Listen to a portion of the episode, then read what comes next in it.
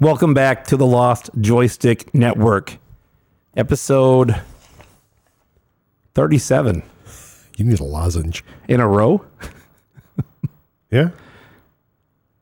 Yeah. Yeah. Well, hey, everybody. Every single week, you guys have been doing this for 37 weeks. that voice you hear is the is none other than friend of the podcast, Tyler Wilkin, Default Gen from the Collector's Quest podcast. Tyler, how are you, sir? I'm doing pretty good. I usually am promoting the show, so I'm happy to be back on the show. Yes, you are. You are easily our number one promoter and fan. You do more promoting of the show than I do. so I really appreciate it because I try, but I, I I need a I need a social media consultant or something. I think. Sometimes I see you limp over to the Instagram and you're like, "Oh, we did a show like five days ago. It's- oh, watch it. All right, I'm out again." I do need to be a bit more engaged on social media, and I'm trying. But my I'll get into all that later. Anyway, also joining us, you the other voice that you heard, our friend Jay. Say hello, Jay. Hello. so anticlimactic. Hello. Hello. Hello. So let's let's start with with Tyler. Let's start with the guest. How, how have you been? How's your How's your week? Uh, Don't ask me. I'm gonna have such a Johnny answer. I've literally been doing nothing. Um, if anything, I've been I've been studying old Play-Doh games, which I could talk about when we get into uh, what I've been playing. But uh, Well, this is playing your time. games as research is what I've been doing. this is your and time. uh, a couple Collectors Quest guys, we have a website in the works. We're gonna try to encourage people to play some old games rather than just watch them on YouTube. let's go. You know, yeah, Can you you play some old games like Pitfall Two. Literally one of the games I was working on for the website, and I was uh, when I was playing that. so see that was a better better than a Johnny answer. Yeah, I, I forgot that I also am all like, yeah. What was Johnny saying on the last one? Some shit about hanging out with his kids and his wife. His Yeah, kid and I his cut wife. him off. I know. Still, one wants to hear about your kids. it's also way better than a Jay answer usually too. Fuck off. I had a good answer last week. You sure did. The best one you've had thus far. I know. So only I, and I've only been on for twenty plus episodes. Let's let's see how you follow it up, Jay. How's your week been? Oh, swing and a miss. well, it's been good. I mean, we had Thanksgiving, so I ended up having Thanksgiving with my family, and then went over to your house and had Thanksgiving again. It's true. God, that stuffing was delicious. The turkey was pretty good too. Yeah. So, you know, Amy and the girls. Pardon my voice. I told you, you need a lozenge. I kind of do. Lozenge. Amy and the girls went to Missouri for Thanksgiving, leaving myself and her 19 year old son Harrison home for the weekend. So I decided I would have like just a Thanksgiving for the two of us and anybody that wanted to come by. So our friend Kyle was planning on it, couldn't make it, no big deal. But I didn't want anybody to have nowhere to go. So I invited a number of people. They all had places to go. I'm glad, you know, like I said, good, good for them. I had everywhere to go. Yeah. he was outside the front door with like a, a mooching sack, like, I had a fork with me. the turkey done yet? He has his own fork he keeps in like a bag. Shit's They say they they say he carved it from a bigger fork. so, but uh, so I, I smoked a turkey, and and Amy's mom makes this stuffing that she makes every year. It's like a cornbread stuffing. They put like chunks of sausage and stuff, and then I baked that. I smoked some mac and cheese, and you know made rolls and mashed potatoes and all that stuff. And we had standard. Dude, you made enough food for like 30 people, and it was you and Harrison. Yeah, I know. I was. You don't know how many people's going to show up. You don't know. And hey, look. Here's the deal. You get the I don't even think you cared. I don't even think you invited anybody. I think you were just like, hey, if you want to come over, go ahead. But you were like, I'm going to make a fucking giant turkey and 47 pounds of different potatoes. You had mashed potatoes, cheesy potatoes, Yep. two trays of mac and cheese, rolls, Yeah. gravy, a turkey. Yeah. I think there was a ham sitting off on the side, A couple pumpkin pies or something. eclairs, Yeah, cookies. Yeah. You went and had cookies made. we balled out. We did. They were custom cookies. They were great. It's ridiculous. And I, I will say, I made two trays of mac and cheese for, for two reasons. Number one, if you smoke like on a smoker, right? Like if you're smoking meat or, or food, once you get it going, it's kind of like, well, why don't I just throw something else up there? Because you maybe have another tray or the thing's going to burn for 12 hours or whatever it is. So I'm like, let me toss two of these bad boys up there because my friend Jay is probably going to come over tonight and him and his wife, Heather, love it. And I'm going to send them home with one. Yep. And I did. Yep. And a whole tub of turkey. I'd like to welcome Tyler to the cooking hour. yeah, exactly. It's Tyler. How was your turkey? Great. I actually I spent the last three weeks of my life trying to get invited over my friend's Thanksgiving dinner, who I usually go to. So I literally I didn't make Thanksgiving plans because I usually go over my friend's house. But it turned out he was going out of state for Thanksgiving instead this year. So So what? like I couldn't confront him directly. If I go to him, I'm like, Right. "Hey, what are you doing for Thanksgiving?" Is it like, is this the year I don't get invited? Like I can't be too forward about it. No. So I, I nudged towards the topic without directly ever approaching it. So I just never knew if I was going to be invited for Thanksgiving dinner. So anyway, I ended up home having Chinese food. With. Well, now I feel bad I didn't invite you. Yeah, you could have made a trip I, to I Michigan. would have. Your Thanksgiving sounds amazing. It was. Like, I'll have all those potatoes. Come on. We it was fantastic, and I think Jay can attest to the quality of the food as well. It was yeah, quite it was good. pretty good. It was it was that was the best turkey I've ever made. That turkey was delicious. It was really really good. Brined it, had it on the smoker, took it off the perfect time. That thing just kind of it was just amazing. I don't even really like turkey, and I was like, this is was pretty good. This is fantastic. So, so why don't you ask me ask me Jay that question? I was gonna finish talking about turkey and potatoes. Oh, I oh I'm sorry. That- that's right. There was a lot of food. We should talk more about it. We should. Go ahead, No, I'm joking. How about you? How was your uh, weeks? Jay. My week was fucking great. Okay. Work sucked. I had to buy a new HVAC system for the house, including air conditioner, because the old one has died. Got the fucking ambulance driving around town. We had a really weird day. Had to stop over to Kyle's for something and come back. And on the way back here was just a very a lot of odd things happening all at once. But I had I had one of the best weeks I've had in a long time. Do tell. No elaboration. Yeah, I you was want, wait- you want to even give us a little I- more? look, I'm just waiting for somebody to ask. Hey, that was the dramatic pause. the dramatic pause. Yes. Thank you, Tyler. I know that in general, maybe not a lot of sports fans, and I know sports talk is probably pretty boring for a lot of people, you know, tuning in and listening. Oh, we've already fucking buried this episode anyway since we've been talking about food for the last 20 No one's tuning in and listening either. so No one's. Yeah, that- that's exactly right. Thank you for saying that. Michigan beat Ohio State in Ohio Stadium by three touchdowns, and they hammered them. It was the first time that they had beat them there since Tyler was probably eight years old. I think it was 22 years ago. Am I right, Tyler? I think I'm 33. You're 33, so 11. You were 11 years old the last time Michigan beat Ohio State in Ohio, in Ohio Stadium. He knew that. I'm sure he was Oh very yeah, I'm sure he was really into it. Yeah, and and Michigan dropped bomb after bomb, threw haymaker after haymaker in a undefeated number two versus three number three matchup, and blew them out, blew their doors off, and left them all crying to their mom. And I get to revel in it because this Saturday, I'll be going to the Big Ten championship game Again. again No, last year. two years in a row. This year they will be playing Purdue in Indianapolis, and I will be there. So if you're in Indianapolis this weekend, look me up. I'll be drunk and screaming at a football field. But anyway, enough about all that. I know nobody really cares about sports, but I had to say it because fucking hey, that was a great day. Are, are we going to talk about some some car some auto repair now? Maybe I don't know, Change the old timing chain, you know. Yeah, the belt on there, the, your differential is all dirty. You know, like your serpentine belt needs to be replaced. Anyway, so enough about all that. Tyler, you got any other uh, old man adulty stuff we should talk about? If anybody does, Uh, my uh, the thing that squirts water on my windshield doesn't work. If Mike wants to come over and fix it, Yeah, There we go.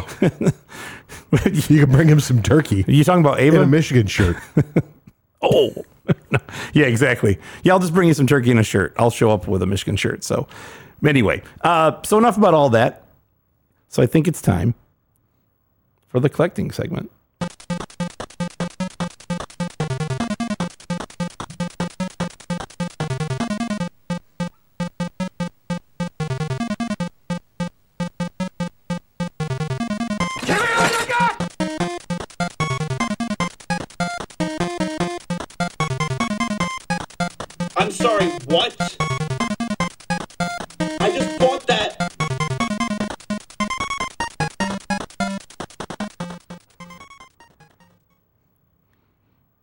Getting our uh, collecting segment started off right with uh, our friend from YouTube there. I'm sorry, what? Tyler, did you see the uh, Ms. Kiv, whatever that guy's name was, video? You had to. Oh, have, right? yeah, yeah. Oh yeah. Every, Miss Gift- Yeah. melting down with the stupid video games. Oh. That was amazing. It was it was just great. So I kind of I kind of we we might have captured a couple of those sounds and incorporated them into the soundboard here. So just a just a heads up on that one. But but uh, so let's let's start with you, Tyler. What have you what have you been buying? You're catching me at a weird time because I'm not getting anything exciting. the The most recent thing I got in was a package from England. I bought a bunch of Amiga games, uh, mostly because I wanted some early first person shooters. Because I'm working on that part of uh, the website I'm working on right now. Uh, so I got games like RoboCop 3 and Corporation, which are two first person shooters that came before Wolfenstein 3D that no one has ever played ever. um, but I already talked about those. Let me talk about some that uh, maybe you'll be more interested in because I've never talked about the games I'm about to talk about. Don't imply that that's not interesting. First of all, But what? nothing. I said I said don't imply that that's not interesting. I got for one pound. So first of all, if you guys aren't buying, I mean, all right. First of all, you have to be interested in old computer games. But if you're not buying your old computer games from retrogames.co.uk, a lot of the times he's cheaper than eBay, and he has a ton of stock, and he gets new stock in all the time, and every single time you click one of his listings, he has like 10,000 games in stock at all times, and it's all like cassette tapes for like ZX Spectrum and Commodore. Yeah. But you click it, he knows what it is. He knows which variant it is, and he usually tells you if it's rare or not. Oh, Um, it's just like a super huge wealth of knowledge, and if you just want to load up on Dollar Bin Games, it's the place to go. This episode sponsored by Jason at RetroGames.co.uk, a guy I don't know, but I'm calling by his first name. Uh, I will be patronizing that site most certainly. yeah, that site they'll ship to the U.S. as well. It's mega expensive, but uh, it's it's still cheaper than going through a proxy most of the time. Should we talk about Red the Game Shark too while we're at it? Uh, Oh. Yeah. Also, get Red the Game Shark. You know, Red the Game Shark. Is he listening to this show? I doubt it. I but don't- go ahead. Last two things I've asked for, he wasn't able to find for me. Red, get Yeah. on it. Come on. What's the deal, man? When you you can't be cheap cheap games if you're not getting us the games, okay? Yeah. Then you're just red. Uh, he could. I mean, for the stuff that you're gonna ask him for, like not, not you personally, because I know you're gonna go straight to Japan. But uh, like he'll he'll find you anything for any Nintendo console. I'm sure. I'm asking him for like the dumbest bullshit. That's that is uh yeah, I've seen what that guy has and I see like I'm just like, okay, like what what what does he need? Really? Like nothing, right? I, I don't know. So anyway. You know what uh, Red is really good at? He uh, so there's a lot of drop shippers in Japan. There'll just be these accounts on both eBay and Yahoo. Yeah. And they'll just be listings that are somewhere else on the internet, and they'll double the price. So when you buy that, they'll drop ship it to you from the original listing. So there was a hundred dollar game on Yahoo, which I know, and it was from a reseller. So you click their account and you see like all their pictures have different backgrounds, and it's Yeah. like, oh, this guy definitely doesn't own what he's selling. No. I need to find the real guy to get this for half the price. Um, so whenever I find a listing like that, uh, first I, I like go through Google, I go through like reverse image search, and I never find it. And then I go to Chris, Red the Game Shark, and I'm like, hey, you're a genius. Go find this for me. And sometimes he could find it. He's So, uh, he's the sleuth. yeah, that's what I try. I try to get him to go through Japanese internet for me. No. I wish I had a guy like that. I need a I need a Japanese internet guy. Aren't you that You guy? Red the Game Shark. What are you talking about? You don't. Oh, need you're another right. guy. I do. Or you You're can right. just come to me, but I'm not that good at it. You, you realize the guy that's telling you this is the guy that has cases of Super Famicom games, Yeah. like hundreds. Not like I'm trying to figure out when he's going to complete his Super Famicom. That's set. not impressive. Nothing. I'm not. Ridiculous. First of all, I'm not. Okay. But if you need some Derby Stallion, I got you. I'm your guy. No, you know, you could have like a thousand Super Famicom games. Like, man, I'm I'm nowhere. There's Yeah. all the expensive rare stuff is left. Well, I, I've seriously, I know I mentioned this before, but I seriously considered like just putting like a box of them on Marketplace because I'm never going to get rid of these things unless I give them away or like I can find somebody to give me like a hundred dollars for a hundred of these games, boxed games, right? They're 30 years old cardboard boxes and nobody wants them. I'm just like, okay, this is going to be a gotta tax right off. I'll just take every. I'll take like every single game I don't have because I don't buy lots. I buy everything individually. So when you tell me like, oh, all the Derby Stallion games, all this crap I can't get rid of, like I'm not buying that. So if you let me like pick the nicest ones, like yeah, Sure. You come on over. You should have come over for Thanksgiving. Could have picked out as many as you wanted. I ate some smoked turkey. That's right. Uh, any you buying anything else? Yeah, I didn't. So I was gonna tell you one game I bought. Well, actually, I already told you two. But um, from the dollar bin at Retro Games, I was going through looking for something interesting because there's always like these little horror games I pick up, anything with like a fun cover, because they're all like a pound for like some of this garbage. I picked up Head Coach by Addictive, um, which is like a they're a uh, like a low budget computer game company, but it is an American football management game. A trainer, And like I a management game. Yeah. the first American football management game. Which would be very funny if that was a European game. yeah, for, yeah, that is that would be such an odd fit. Like, first of all, I couldn't tell you what the first one would be in America, right? Like the the Madden, you know, where you're the head, whatever they call that, where you're the head coach and you call the plays, but you don't actually like play the game.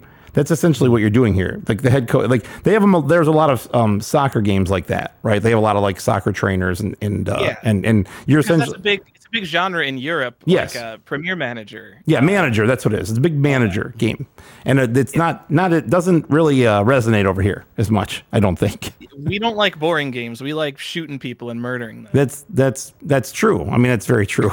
Unfortunately, all across the People must country. look at America and be like, oh yeah, they're not going to do spreadsheets. Those guys just like their guns and killing people. No, that's exactly. They just want Doom. That's all they want, right? That's that's it. So, um, all right. Uh, anything else? Ah, that's it. I just wanted to tell you that because you're the football man. I am the, today I am the football man. I was the football man on Saturday for sure. 45-23, everybody. Anyway, Jay, what do you what have you been buying? You buy anything? What do you think? No. No. No. Actually, yeah, I did. Oh shit! Ah! Mom! Mom! That's still my favorite spot. That's my favorite clip. It can be used. uh, The thing is, I don't like to use it that much. But if I only use it when you buy something, I'm not using it that much. Hey, this is two two episodes in a row now. Yeah, I know. No games. No. Oh, okay. Good. No games. Okay. Good. I ain't any games. No games. So I'm playing Cowabunga Collection still. Yeah. You said you bought something else though. Yeah, I got a couple records. Actually, uh, by proxy for you from you. Oh, that's right. So because they had the deal going on at Walmart, so I got Oh, a bunch of bunch of Walmart specials. That's right. That's right. That's right. I forgot about that. I should probably write that on my list here real quick. Oh yeah, you got like. I don't lot. have that much here to talk about, honestly. I'm surprised. I really don't. Just the new arcade cabinet you got. I got none. Don't do that. Liar. Don't don't tease because I don't. I don't listen to him, folks. He's lying. He is lying. I am not. Yeah, you are. Am I? Yeah. You swear? Yeah. You liar. I do swear a lot. What the fuck? so that's it. But I'm. You got- yeah, I just I picked up some records. Which so- ones? Uh, well, I got Master Puppets, Metallica Master Puppets. Yep. Um, Led Zeppelin two. No, Led Zeppelin one. Yep. Uh, Led Zeppelin House of the Holy, Prince 1999. I'm missing one. I don't know. Oh, Pearl Jam, Rearview Mirror, Oh, yes, the greatest hits album. The greatest hits. And then we got it was all the greatest. what was the other one? We gave one to Deegan. Got one to Deegan. Yeah, you got a couple copies of Black Parade. Ah, Harrison yes. got one, and That's right. uh, Deegan got one. That's right. So I need to pay you for that still. I yeah, it's forgot fine. about We'll, that. we'll get to it. Yeah, well, So that's really all I got though. I didn't really get anything right. else. So, what about you? well, that kind of leads me into that with me, right? So Your, your stand-up arcade? Yeah. Yeah, yes, the stand. Shut, please stop. The so Walmart had this big like clearance. It was like this pre Black Friday deal where they sold every vinyl record they had in store for fifteen dollars, whether it was list price 27 47 it didn't matter. You know they had to blow all those out to make room for Adele 31. Yeah, I saw it. Yeah, Did you see that actually? yeah. Well, that's That what was funny. left. That Yeah, was that what was pretty left. funny. But they had a ton of stuff, and my friend owns a record store, so at fifteen dollars a pop. That's less than he gets them for like Your friend wholesale. owns a record store. Jerry Crago, oh, owner of Jack's, Jack's Record Record, Stash. Yeah, the sweatshirt. For those watching right now, the, wearing the sweatshirt on the live stream here. Just had to. But he is literally right downstairs and on the corner, about a half a block from where I am, if you if that. But I know Jerry, his over, you know, it costs him more from a wholesaler sometimes to get those records. So I went in I'm like I don't remember what day it was, I, whatever day I found out about it, and I went and bought like twenty five records. And I, none of them are really for me. Like a lot of them are for Jerry or yourself, or Harrison wanted a couple. I don't think I even kept any. I found a Taylor Swift record for Scarlet. I think it was Red. And then I, I kept none. And now Jerry didn't necessarily want all of them because it was Black Friday and he had a bunch of very like new hard to find record stuff store in. day and Yeah, there was a lot of stuff going on. So I still have some of them, but those are the kind of records that I'll just set on the shelf, and then like in two years they'll be worth five times what I paid for them, and I'll just sell them then. So yeah, a lot of stuff like you mentioned, like Metallica and Led Zeppelin, the things that people always seem to you know want. Fleetwood Mac rumors was in there and stuff like that. So, but you got that uh that Tyler record's already worth something, isn't it? I mean, not a ton, but it's worth more than 15 bucks. Igor. Yeah. Yeah, I'm sure it is. I mean, right now it's not because everybody's, you know how it is when you flood well, the market. there's everybody went, $15. everybody ran to Walmart and bought them all, and now they're like, I want to get rich online. It's like, no, dude, you wait six months to a year and then you sell them. Don't do it now, you dumbass. Anyway, everybody's flooding the market. But anyway, enough about all that. Well, that's uh, good. Well, it- you know, I mentioned Record Store Day. Yeah. Jerry, the Black Friday is also was it's Record Store Black Friday, or whatever they call it, right? So, if for those aren't that aren't familiar, Record Store Day, they they put out all these limited releases for nerds to go stand in line for that they can then in turn flip on the internet or whatever. But I, I I went there. I think I showed up at around noon. You know, the, the store opened at eight. I don't go and stand in line for that stuff much anymore unless there's something really compelling, and there really wasn't. So, you know, I I went in around noon, saw Jerry, and picked up a few used records that he had gotten from a friend as part of the release. A good friend of his had said, "Come over. I'm getting rid of a bunch of things." Jerry went over there and wound up coming back with like six boxes worth of great stuff. So I wound up getting Mos Def's uh, Black on Both Sides, an original press of that. I got nice. Pac-Man Fever. So a, uh picture disc that had never been opened, sealed Pac-Man Fever. That's right, the banger. And then um, I got NOFX Punk and Drublic. It was the green press from like 2010.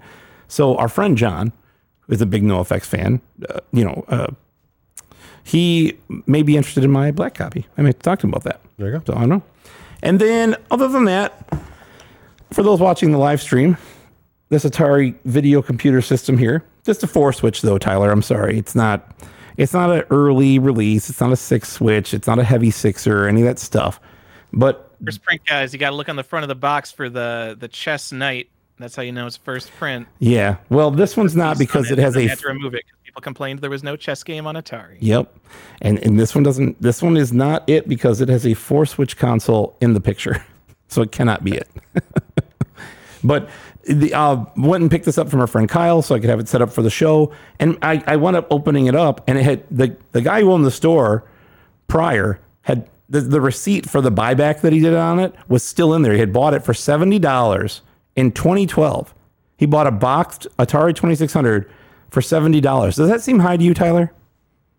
For a store to buy it for that? Yeah. Yeah, ten years ago. Especially in 2012. Yeah, I thought the same thing. I was like, wow, that is a lot of money. Now, that being said, I opened it up and it was basically brand new inside. It still has the cardboard for the, you know, the paddles, the controllers, the the AC adapter was still in the original box. The Atari With the bubble wrap in the box. the bubble wrap, every everything in there was still in there packaged like it was it was not new it had obviously been used very very lightly but i was just like wow this is nice but still 70 bucks for a boxed atari 10 years ago i'm like i would have thought 15 or 20 dollars it just seemed absurdly high to me so anyway i'm going to buy that from kyle so i've decided i'm keeping it All right. and let's see what else i bought a couple of switch games so Yeah. I, I bought uh, pokemon scarlet so uh, I don't know if Gengar's in that one. I believe that is your favorite Pokemon, uh, if I remember correctly, uh, Tyler.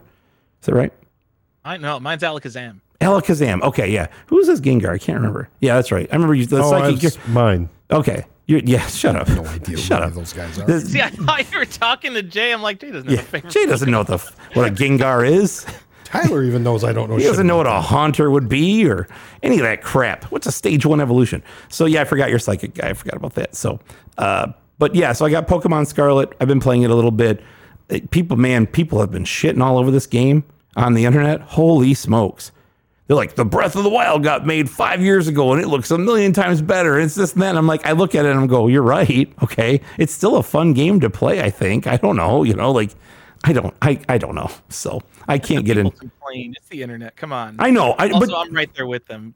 Fuck off with Game Freak and it. Pokemon is like the biggest thing on planet Earth. Every release should be like this earth-shattering moment. You look at God of War Ragnarok, and it's like, oh my god, it looks like 400 people just put their heart and souls into this thing, this product for four years of their lives to make this 200 million dollar amazing piece of art. And then you look at Pokemon, they're like, yeah, we copy pasted the last one. It just looks like fucking shit. It might not doesn't even. have all the monsters. Have fun. Also, you have to buy it fucking twice. Yes. Yeah. They're really I have to I have to agree with you because they are really milking the market here. There are constantly two releases at once and it does not seem like there's a lot of effort put in from a development perspective. I have to agree with that. So, anyway, point well taken. So is there a, Poke, a Pokemon Scarlet and Pokemon Scarlet? Violet, right? Is the other one Violet and Scarlet? Isn't that what it is? Anybody? Oh, I don't know. I Yeah, don't you don't know. know. You're like, I'm too busy over here shitting all over it. I don't know. like, Yeah. it can suck it for all I care. So Alakazam in there. Definitely the cooler name. That's going to be the one that sells more. Well, I had to pick Scarlet because that is also Amy's middle daughter's name. So I would have gotten in trouble if I would have bought the other one. And I believe it is Violet. I, I, I can't remember. So anyway. You should have bought the Violet and told her to change Scarlet's name to Violet. Oh, okay. Yeah, you're right. I got this new Pokemon game that sucks and it's trash and they haven't changed development in 15 years for the Switch somehow. But if you just change your daughter's name, that'd be cool. And she's like, all right. Yeah. Yeah, that's fine. I'll, Never I'll- know. Never know unless you ask. Still a chance. What's that? I'm sorry. Violet's a name. Yeah, it doesn't really matter. I mean, I don't know. Anyway, all right. And I bought one other thing that I can remember. Actually, two, I should say. One other thing I bought was I bought a cassette tape. Operation Ivy cassette tape on Lookout Records. One of Lookout. one of the most influential punk rock albums of all time, I would say. I was I think to that ask might be a big was jump. like a Commodore 64 game. I wish it was, honestly. that would be useful. No, I'm kidding. It's a Commodore 64 punk rock tape. I, I, you, that's fine. I mean, if you don't agree, it's cool. I, it's fine. But No, I it's good. I I'm joking. It's good. It Grab actually that. is really good. grabbed that from Jerry today, as a matter of fact. And uh, and then the last thing I bought was Atari 50 on the Switch. Tyler, have you played that yet? I have not. I kind of want to, but uh, I have so many ways to play Atari games, so, So- I'm not really like. Here's the deal. It was thirty dollars for just like the standard edition, which I know is the peasant surf version of it, right? But I bought it for 30 bucks because man, there is some really cool stuff on there. There's videos, there's like internal documents that they talk about like the development of Millipede and and and Centipede and all this, just all these cool things. And then they have modernized versions of the game. So like we played a lot of Yar's Revenge and Yar's Revenge 2022 or whatever they called it. And it's actually a lot of fun. That game was a banger. I really, really enjoyed it, and I agree with you. Like, I don't need it to play Atari games, right? But the just kind of the history that's baked into it, and how the interface is actually very, very good. I really enjoyed it. I don't know who did that. I think that they've done a number of these collections. I can't remember who it is, but um, Digital Chris Expression. Kohler's always pumping that on his Twitter. Yeah, yeah. Is it? Whatever Di- company he works for. yeah, well, yeah, so probably but that would make perfect sense. But they really did do a good job, and I would say it's worth thirty bucks to check out. It's it's really a lot of fun. So Oh, yeah, for sure. it was neat. They give you the history. You get, you go like prototype games. They give you the history of the, the pinball, their giant wide ass pinball machines and all that stuff that failed. And you know the guy goes into all this history about You're like telling me they got pinball history on Atari 50? Now you got my interest. yeah, I knew that, Learn Mike. about I, that, Superman? it's true. It's there, and it, you know what? It's oddball pinball stuff too. Yeah, it's weird stuff where they're like the they have this gigantic. I forget what it's called, but they have this gigantic one that you used a cue ball instead of a pinball that they sold. Yeah, Hercules. Hercules, that's what it is. Yep, that's right. The only working ones is in North Carolina. Yeah. Uh, what's the only working one is in North Carolina? No, no, one of the only working ones. Oh, I usually see. they're not working. There's places that get them, and they they're just so hard to maintain. They just get them as like a prop, and they're like, yeah, you can't play it because we can't maintain it. Yeah, that's it. Well, I can see why. so there are no parts. I mean, there's probably plenty of cue balls out there you can use, but other than that, who knows? So, but uh, but yeah, there is there is pinball history on there. It is actually very interesting stuff. The interface is very cool, and I really enjoyed it. We played Yar's Revenge, just the classic Yar's Revenge. I was crushing it, man. Yeah. I mean, I, I, I you- that was always one of my favorite Atari games, right? So I just Haunted House remake wasn't bad. I mean, the game isn't good anyways, but Which was one? fun. The Haunted House one. The haunted house one was weird kinda because it was more of like a third person perspective where you're the eyeballs, and then all of a sudden, like that thing came out and was like coming right at you, and I was like, "Oh my god!" Yeah. It kind of scared the crap out of me. I was not expecting it, so I got jump scared by an Atari remake. Oh, what was the game Tyler would be thrilled about we were playing? Oh, uh, Miner 2049er. Tyler, Oh hell yeah! We played know- that shit for like three hours. I feel like we played Miner 2049er for a long time. We were like, fuck this game. Okay, let's go again. like, it was we played Miner 2049er to death. It was it's on there and it was it was a ton of fun. So yeah. I don't even know why we stopped. Uh, because we had to do the show tonight. Oh yeah. Also because of Thanksgiving and the football game. Oh yeah. And because, you know, you suck. Did I have the high score on that? No. Mm, I don't remember now. It's still there. That's also the cool part. It keeps your scores. Like it will actually keep your scores in the game. So like you you achieve something and then you can go back and it actually saves it. So you can't really do that with an Atari game, right? I mean, come on. So we got bots And now in chat. play with that fucking joystick, which is a nightmare. Oh Win win. my god, man! Now I got one more thing to talk about before we actually start the show. We're 34 minutes in here. Oh, that shit ain't written down. You ain't talking about it. It's right there, Where? right there. Lies. You can see it, and you know you can. see Oh, I can see it. it. Yeah, remember that. Put it So on there? yeah, it's on here. It's ready to go. Oh, I'll be damned.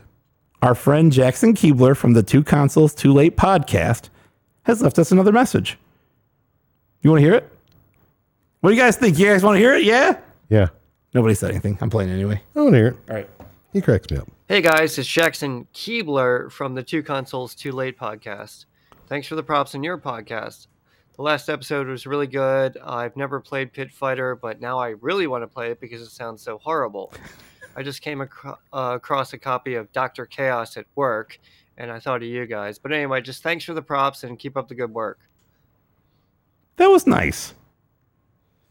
I like how he stressed his last name because he's like, yeah, so Jay fucked it up last time. It was it was both of us. I did it pretty bad, though. yeah. But It's anyway. Jackson Keebler. So I, he's actually a Collector's Quest patron. I get his name is. wrong, I guess. Yep. So Maybe he was hoping I heard that too. yeah. Well, guess what? Good news, Jackson. We all know how to say your name now. He said it's Keebler like the cookie is what he said in the title of the voicemail. So, and you or anybody out there listening can leave us a voicemail just like Jackson Keebler from the Two Consoles Too Late podcast by going to Anchor FM forward slash Lost Joystick Network. That's Yes. right. And we'll play it on the air, no matter how lewd and illicit it is. we'll play it, maybe live. Well, I guess I can't do it live. Anyway, Just do yeah. it live. So yeah, I, I noticed that he was in the uh, the pod the uh, Discord there today. I was like, oh, there's there's Jackson Keebler right there. So I don't know what he does, but he obviously works at a store that distributes old games or something. I don't know if you follow him on on like Instagram, but he's always like, "Here's a stack of expensive Nintendo games. Who would spend this much money for this stuff?" And then they're like always in like this bin, like a bin that you'd have like at a warehouse that you'd like have come down like a roller or something. I don't know. So I don't We know. should ask him what he does. I'd say, to me, I I assumed he was like an IT type guy. Yeah, I don't know. Oh. I don't know. That's the dream for me is to just have a warehouse full of bins where I can just like pull stuff out because like I don't have room for shelves and all this. I just need like a good warehouse. Yes. Where everything's organized. C- correct. I can And I, like take a little bin out and take a picture for Instagram, put it back for the next eight years, not look at it. I completely agree. And I need those roller things that the bins roll on, right? You just like they come down like through the chute. Yeah. You know what I'm talking about, right? So yeah, I, I The metal completely- like expandable ones where you can Yeah. slide it down. I- maybe we, you know what? We need to work on this. We maybe we need to buy a warehouse and then we can hire some employees to categorize and and uh, just you know like distribute individual games for our Instagram journeys. That's the dream. If I was idle rich, you just hire someone to do. Yeah, you're my Instagram manager. Yep. Take pictures of all my coolest games. So here, yeah, your job is to manage the warehouse. Your job is to post the pictures. I need you to write the hashtags. You got three guys, like a whole crew, like, and they're all like sitting there with their notepads. Like, okay, like you're gonna be my internet guy with a notepad. You should at least have an iPad or something. Is that kind of like how uh, Snoop has his little guy that rolls his joints for him? Yeah. So if I be kind had of the same thing. If I had like my own like joint roller guy money, this is what I would do it as well. I think this, th- I'm I'm in, man. Like go visit it, you know, like a little vault. You gotta we have to have like the, the you know the nuclear codes or keys to get in. You can't just walk into that place. both have to have keys and you put them at the same time. Exactly. You got to look at each other and count it out. And like if you turn it at the wrong time, the security system goes off. Yeah, we got security too. God. Oh, anyway. All right. So now that we're five hours into the show, Off the rails. I think it's time to get to the show topic. Yeah, sure. Tyler, do you want to tell the people what the show topic is? Guys, it's Pitfall 2, originally for the Atari 2600. The Lost One of the best games of all time. I'm not going to tell you what I think yet, but I'm leaning in that starting it off, direction. I'm leaning in that direction. All right. Gee, I, I, I, I'm I'm wondering what Tyler's score is going to be here when we get to our game ratings. Oh, let's find out. We'll I, find I out. got a pretty good idea We'll already. fi- hey, listen. Don't jump to any conclusions. Okay. Let's let's slow down. Let it breathe for a second. We need to jump to conclusions, Matt. I maybe we need to make one. I'll get a What movie prototype. was that from? Office Space. Yeah, that's what it was. No, it's Office Space. We're going to focus on the Atari 2600 version. We'll talk about the other versions, and there are ne- there are many, many more than I ever even knew before I started researching this. Jay, when did this game come out for the Atari 2600? It came out in North America February 10th, 1984. That is correct. It is. That's correct. I know because it's in the notes here, right in front of me. So, uh, yeah, you want me to tell you a little bit about the gameplay? You can talk about the story. Well, there's all kinds of information. I know. That's why I was like, I'll do the gameplay. You can read the story. Yeah, you go ahead. I'll add color. You start ah. there, and then I'll add the color. I'll be the play by play. You'll be the Yep, color guy. That's exactly right. yes. That is, you are two. correct. And also, Tyler will be here. Oh, yeah, that's right. Did you give him the notes? No. Oh, you want me to share the notes over to you right now, Tyler? No, I'm winging it. I'm good. You're winging it. I can I can send them. Living the LJN dream. I'm gonna do it. I'm sending them over. Okay, well, you're Try trying and those. stop me. I'm going to read the the gameplay on it.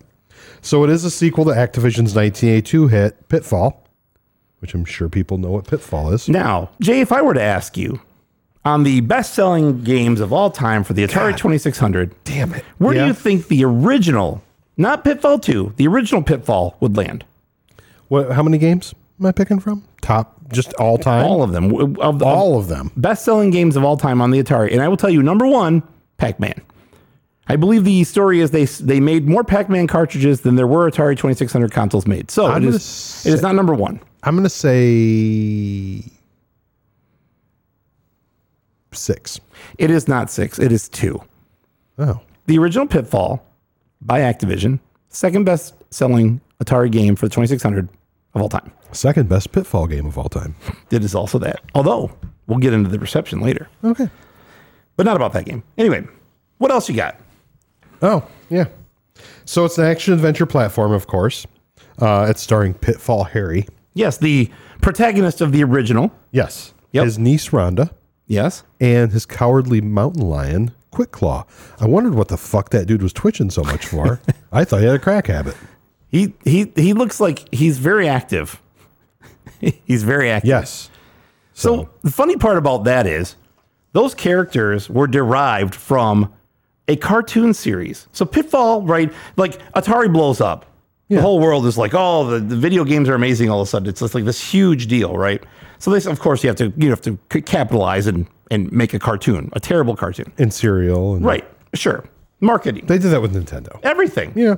Sa- Saturday Supercade was the cartoon, and it included hits such as Donkey Kong, Frogger, Q*bert, Space Ace, and Pitfall. Mm-hmm. And the adventures in Pitfall were, were all derived around Pitfall Harry, his niece Rhonda, and this cowardly mountain lion Quick Claw, which was a total ripoff of the, the, the cowardly lion from The Wizard of Oz.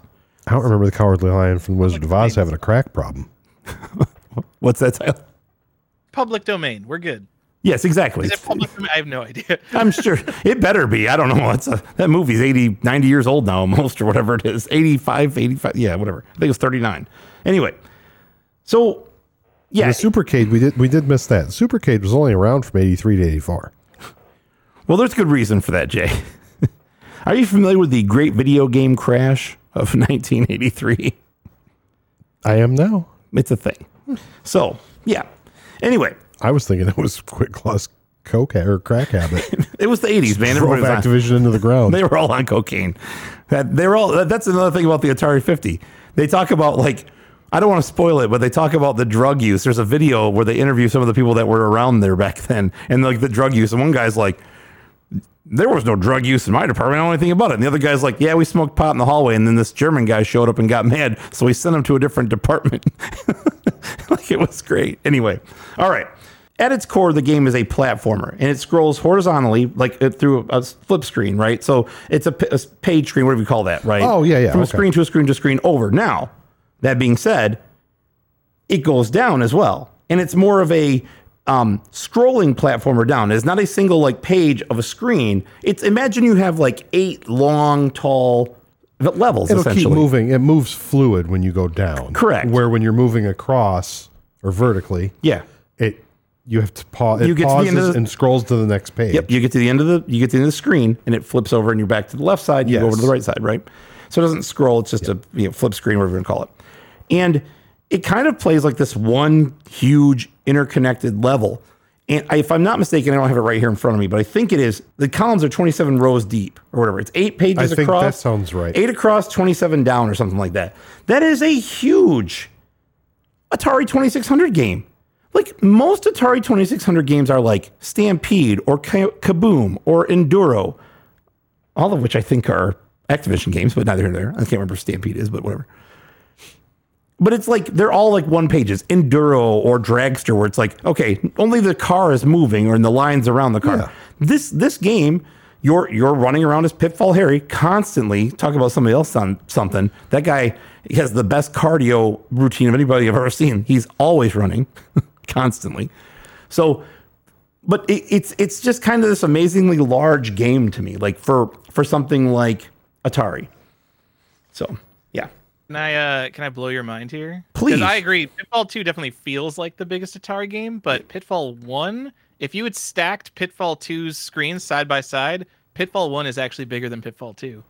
Because whatever 8 by 27 is, is not 256, It's- which is how many screens are in Pitfall 1. You are absolutely correct.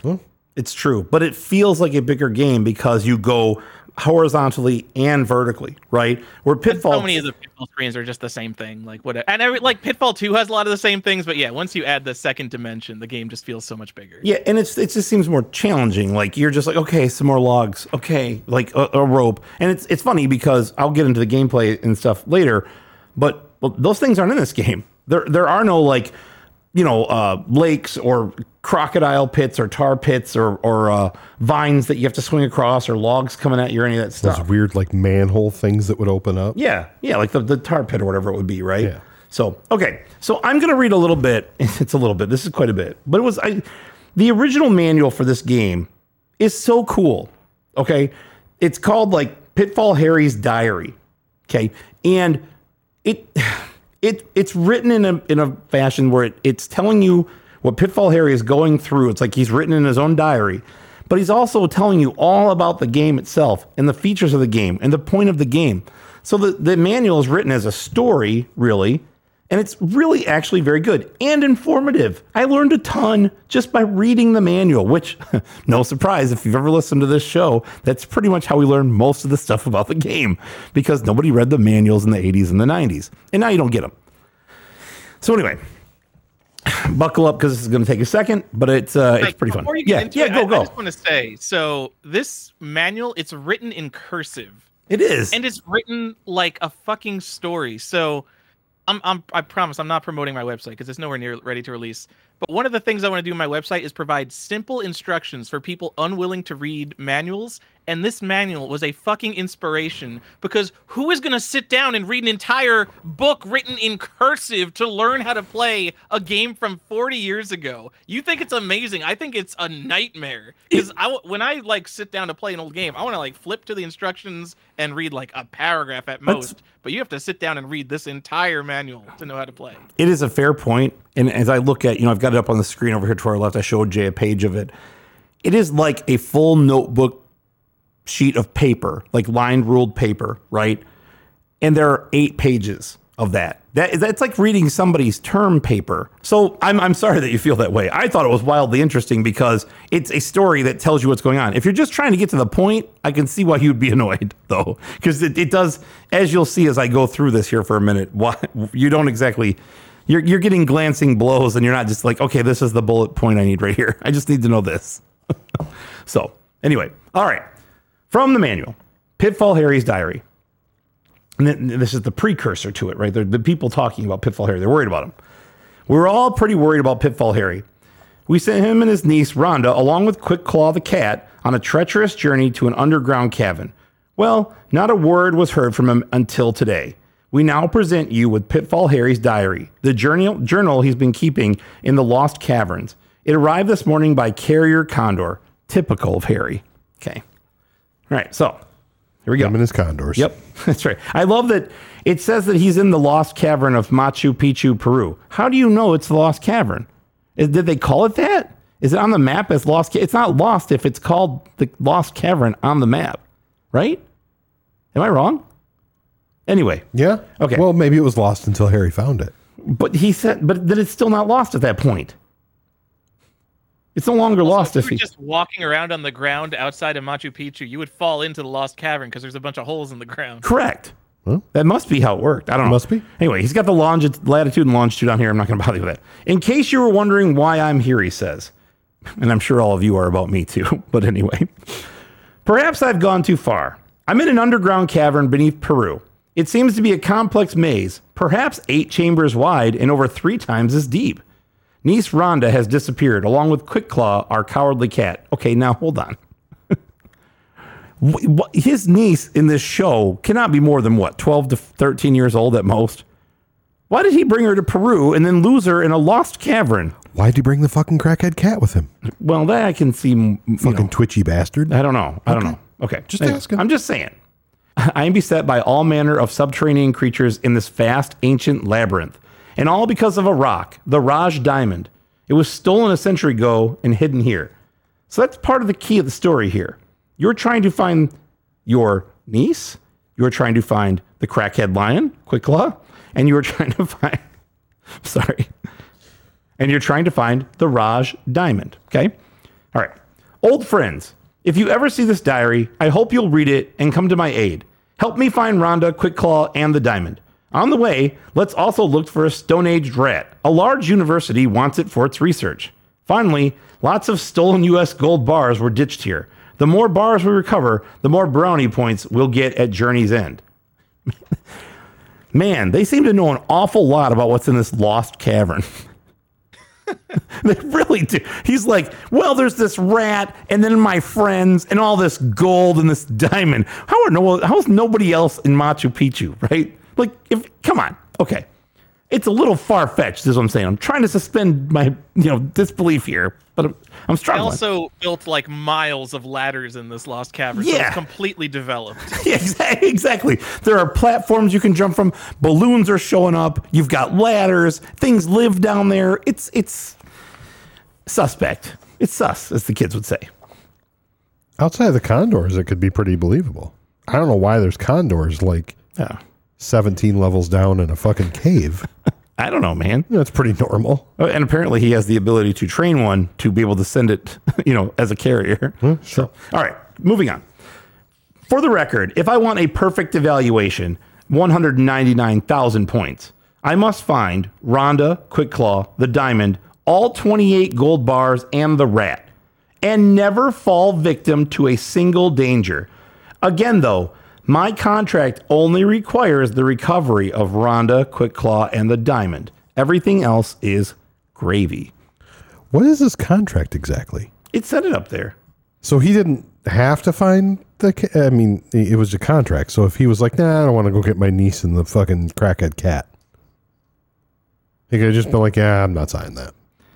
I- I'm not sure. I'm not sure who contracted him to do this, but somebody wants that Raj Diamond back. Well, I don't know who it was. He doesn't stipulate here who it is. it's a lot of crack. That cat. Maybe they want to remain anonymous. Okay. It's a lot of crack. Okay. Last last last last paragraph. That fucking aggro rat. fucking sidewalk Jim the rat. Go ahead, sorry. Okay. Last paragraph. But oh, danger prevails. Poisonous frogs, bats, condors, electric eels, albino scorpions, and leaps over dark voids that dare me to fall to their fathomless depths. All of these pitfalls must be avoided. I'm not really sure. Yeah, yeah, yeah. See what he did there? Yeah, yeah. I'm not really sure what'll happen should I succumb, but it can't be good. Man, that is a long walk. Okay, there's a there's Or a a lot. long fall. Yeah, I got him. So anyway, that's a little bit about the game. The point of the game, again, to reiterate, you are attempting to find Rhonda, you're attempting to find Crick- Crackhead Quickclaw, and you're trying to find the Raj Diamond. All of those give you points. you start with 4,000 points just to kind of get you kicked off. They talk about this in the manual too. If you want to read the other eight pages of the manual or seven pages, do it. I, you know, Tyler, I know you're you're not gonna, but don't blame you. You might He have may have to. already read it. He probably hasn't has to. Let's let me. Absolutely did not read this. Man. Gave up immediately. Yeah, it's it's it's. Uh, I can see why. It's I cool thought it was, looking. I thought it was interesting. I, you, maybe it's just because I'm younger. I just reading cursive is a challenge, my guys. Uh, that's fair. It's not Oh for yeah, me. they don't but, teach. They don't even teach that shit anymore in school. uh, they they they got Good. computers. Should They got computers now. That's true. All right. So the points. You start with 4,000 somehow mysteriously. I don't really remember how. Every gold bar you pick up is 5,000. You find Rhonda, it's 10,000. You find Quick Claw, it's 10,000. If you capture the primitive cave rat, who can only be captured from behind, it's 15,000. The Raj Diamond, 20,000 points. Now, you can't die in this game. All you can do is accrue points, and then if you get hit by an enemy, and he talked about the scorpions and the condors and all the crazy shit living in this fully developed cave in Machu Picchu, okay, you you go back to the original checkpoint, which they also talk about in the manual. They are called red crosses. This game has checkpoints. Like, what Atari game can you be playing? Like, oh, I died. Let me take me back to where I last last checked in. You know? Yeah. I don't. Tyler, do you know of any other ones? no, absolutely not. No, I can't think of And one. let alone just a game where you can't lose. This game came out in 1984. Hmm. Think of a game before this where you can't lose. It's like a completely revolutionary idea. it's the complete opposite of every arcade game that you would have paid 25 cents to continually pour money into, right? Like it's like here that's why I'm sure it was not ported to arcades, that among other reasons. But it's like, okay, how do we set this up? so so these guys don't play at one quarter for as long as they'd like, really, you know? So but yes, it's it's a very interesting concept in that he created these checkpoints, right? So like as you're progressing through a level or, or through the level or through you know the caverns, if you get hit, you get pushed back to the last checkpoint. And sometimes it can be very far away. And then what happens is your score clocks down, right? It starts counting down for however long it is from where you are to your checkpoint that you go back to, you lose that many points. And it's just this arbitrary number that counts down pretty damn quickly. So, anyway, also, if you fall, like if you, you know, if you remember like in, in Pitfall, if you would fall and land on something, I guess you didn't really go to the second level, so you didn't do that. But like, if you're like like let's say you're up above and you go to go down a ladder and you're trying to use a shitty fucking Atari joystick to play this game and you can't push down and to the right at the same time to go down the ladder, it might just walk you off the ledge and then you start falling down. And if you fall down to the floor, you lose 100 points. Yeah. So, but if you fall in the water, you don't lose any points because this game has water It does. and electric eels. You can, I mean, that's like insane. Electric spaghetti.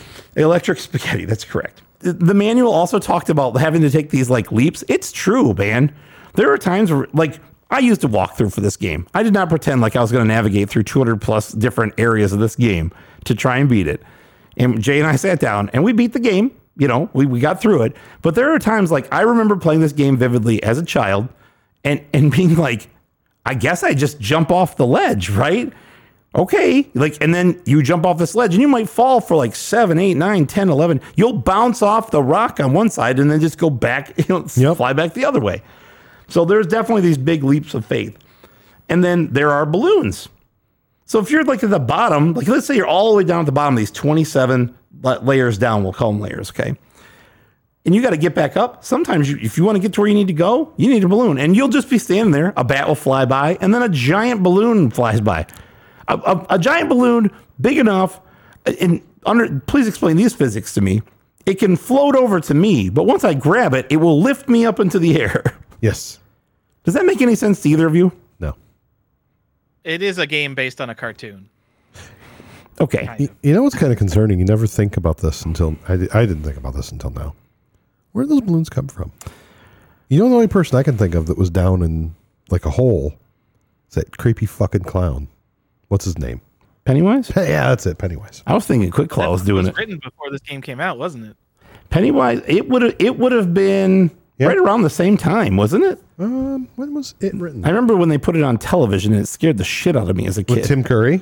Whatever. I don't know. Yeah, it was Tim Curry. It was Yeah. Pennywise. I don't remember. It was I a, remember. mi- like a mini series. I was like, I gotta go. I can't watch this. I gotta go play Pitfall too. anyway, all right.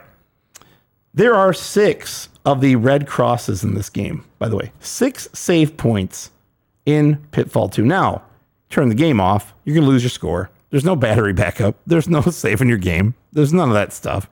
So you're not going to have your save points saved. You start from the very beginning. Okay. But Jay's got some uh, hot take information. What? Well, I was looking it up. I think it was based off of Pitfall. Yeah, it came out in 85. No, it it came out in '86. Whoa. They might have watched that's where he Pitfall. got it. He was watching that fucking balloon, and he's like, "I'm going to write a book about a clown Yeah, I'm that sure. lives in a pit I'm sure. Da- I'm No, sure lost it in- Stephen in- King was sitting at home in the lost caverns." playing his Atari 2600 It- Would it be that far off? after the know. big after the big crash, maybe. You don't know. Anyway, I digress. I'm Okay. just saying. Two interesting things about this game. Number one, this game has an ending. This game ends. Yeah. You you can uh, you accomplish those three things necessary, and once you do, Harry jumps around like he is now the one that is on crack. Okay, and he gets all excited, and and the game ends. You you win the game. You can win this game again. How many Atari games can you finish and win, Tyler? Uh, you can win adventure. You can win adventure. Uh, You yep. can win. I don't know if you can win the Swordquest games or you just figure out the riddles. I don't know if that one counts. I think I know there's not many Atari games you could win. It's there's pretty just cool. there's just not that many. Like I love Yars' Revenge, but there's no ending to that game. You just play until No, you don't have any forever. more Yars or whatever it is. Any more yards? Also, it, uh, of any Atari games you could win, or Atari games that have some kind of like feasible thing you could go like roll over the score or something, this is probably like the most approachable Atari game. Like one of the most approachable old games because one, you can't lose. And two, like if you know what you're doing, this game's like eight minutes long or something. Like it's not a long game. It's not like, oh no, I have to go into Metroid and map out everything on graph paper. Like this is a very beatable game for an average person. It, it is. I, I beat it without a map back in the day. I remember beating this game probably in like 1987, 1988. we even pulling it up when we played it. You you beat it there, and all we did, we honestly we just pulled up a map and Yeah. we figured out where everything was on the map, and it was probably what 10, 15 minutes. Yeah. it wasn't very long. No, it doesn't. It doesn't take long. But the point here is there is an ending. Now, the second part that is interesting. Tyler, you were playing the 8-bit version of this game. What happens when you capture Clip Quick Claw in that version of the game? Well, at the end of the Atari 8-bit version, uh, they a portal opens up and takes you to the secret second quest, That where now you have to collect four items on a new map, and the there's new monsters. They move faster. There's harder platforming. Uh, it's it's pretty cool. It is very true. I, I had never seen that in my life until I started to do research for this this game. And I was like, what? You you capture Quick Claw or you rescue him, or you want to call, I don't know, you know, you de- detox him, whatever I know what you're doing there. detox him. And and this portal on the on the 8-bit, you know, Atari 800 and 8-bit versions of the computer version of this game, th- this this magic portal opens up next to you and you walk through it and there's a whole other game. And like you said, there are much more difficult platforms.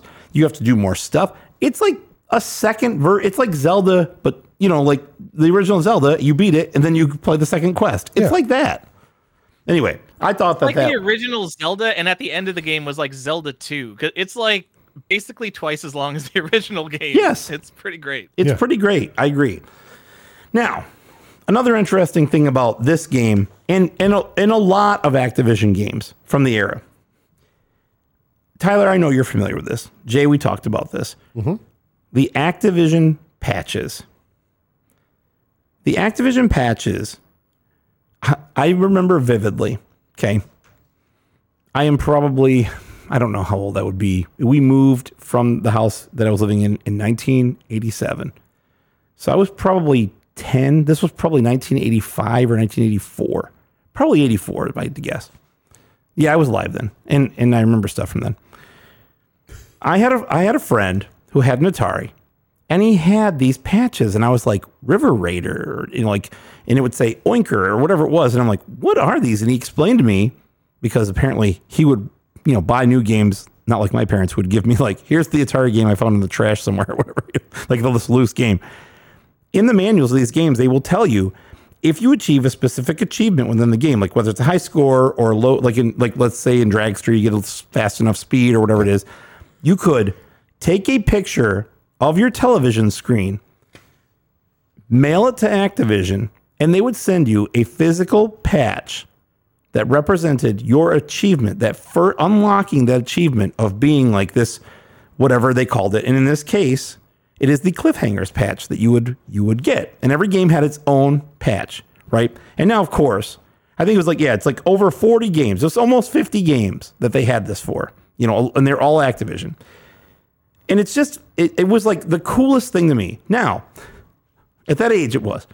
Looking back, and Tyler, I know that you're from a, a slightly different generation in that the idea of taking a film based camera, Yeah. taking pictures of a CRT television, taking the film from said camera to a place to have it developed, whether it's a photo mart or your local, you know, like gr- grocery store, which in our case, like Meyer would do it or whatever it was. Yeah. Then from there, getting that picture, which hopefully has come out, okay, because you don't know, like who's Yeah, taking pictures. thing. What if that didn't come out? You're fucked. You had to wait like a week. Ask, and you don't, they would say, don't take, just like, you know, don't take the picture with the flash on, you know, put it on a steady little thing, like just take the pic. So, man, I was just like, and then you've got this, you did get the picture. Now you must mail it to Activision, okay, with a dollar. You have to send a dollar as well, you know, because Shipping. they got to send it back, right? They're not they're not paying on their dime. They made the patch. You want it? It's a dollar anyway, and they would mail you this patch back along with a letter. And I think that is one of the damned coolest things. I would love to be able to get all of these patches at some point in my life, and some of them are very rare. If I got one, if I could get all those patches, I'd get me a denim vest, and I would fucking put every one of those. every on one there. of them. Well, I'll tell you the like the Star Master. Some of them they had different achievements. You could get one for 100,000, 500,000, a million points. And they you could and the funny part was I remember reading it was like, "Look, if you score a million points, we're not sending you all three. You must show us a picture of it with 100,000. You must show us a picture of 5." I'm like, "These guys are hard asses, man." Like a million also, you know I had to get 100 and 500,000 points to get to a million. Just give me the fucking patches. Are you Yeah, but kidding you're only me? sending them a dollar that way. You send them I'll send three you dollars the other way. I would send three dollars, but nope, couldn't do it that way.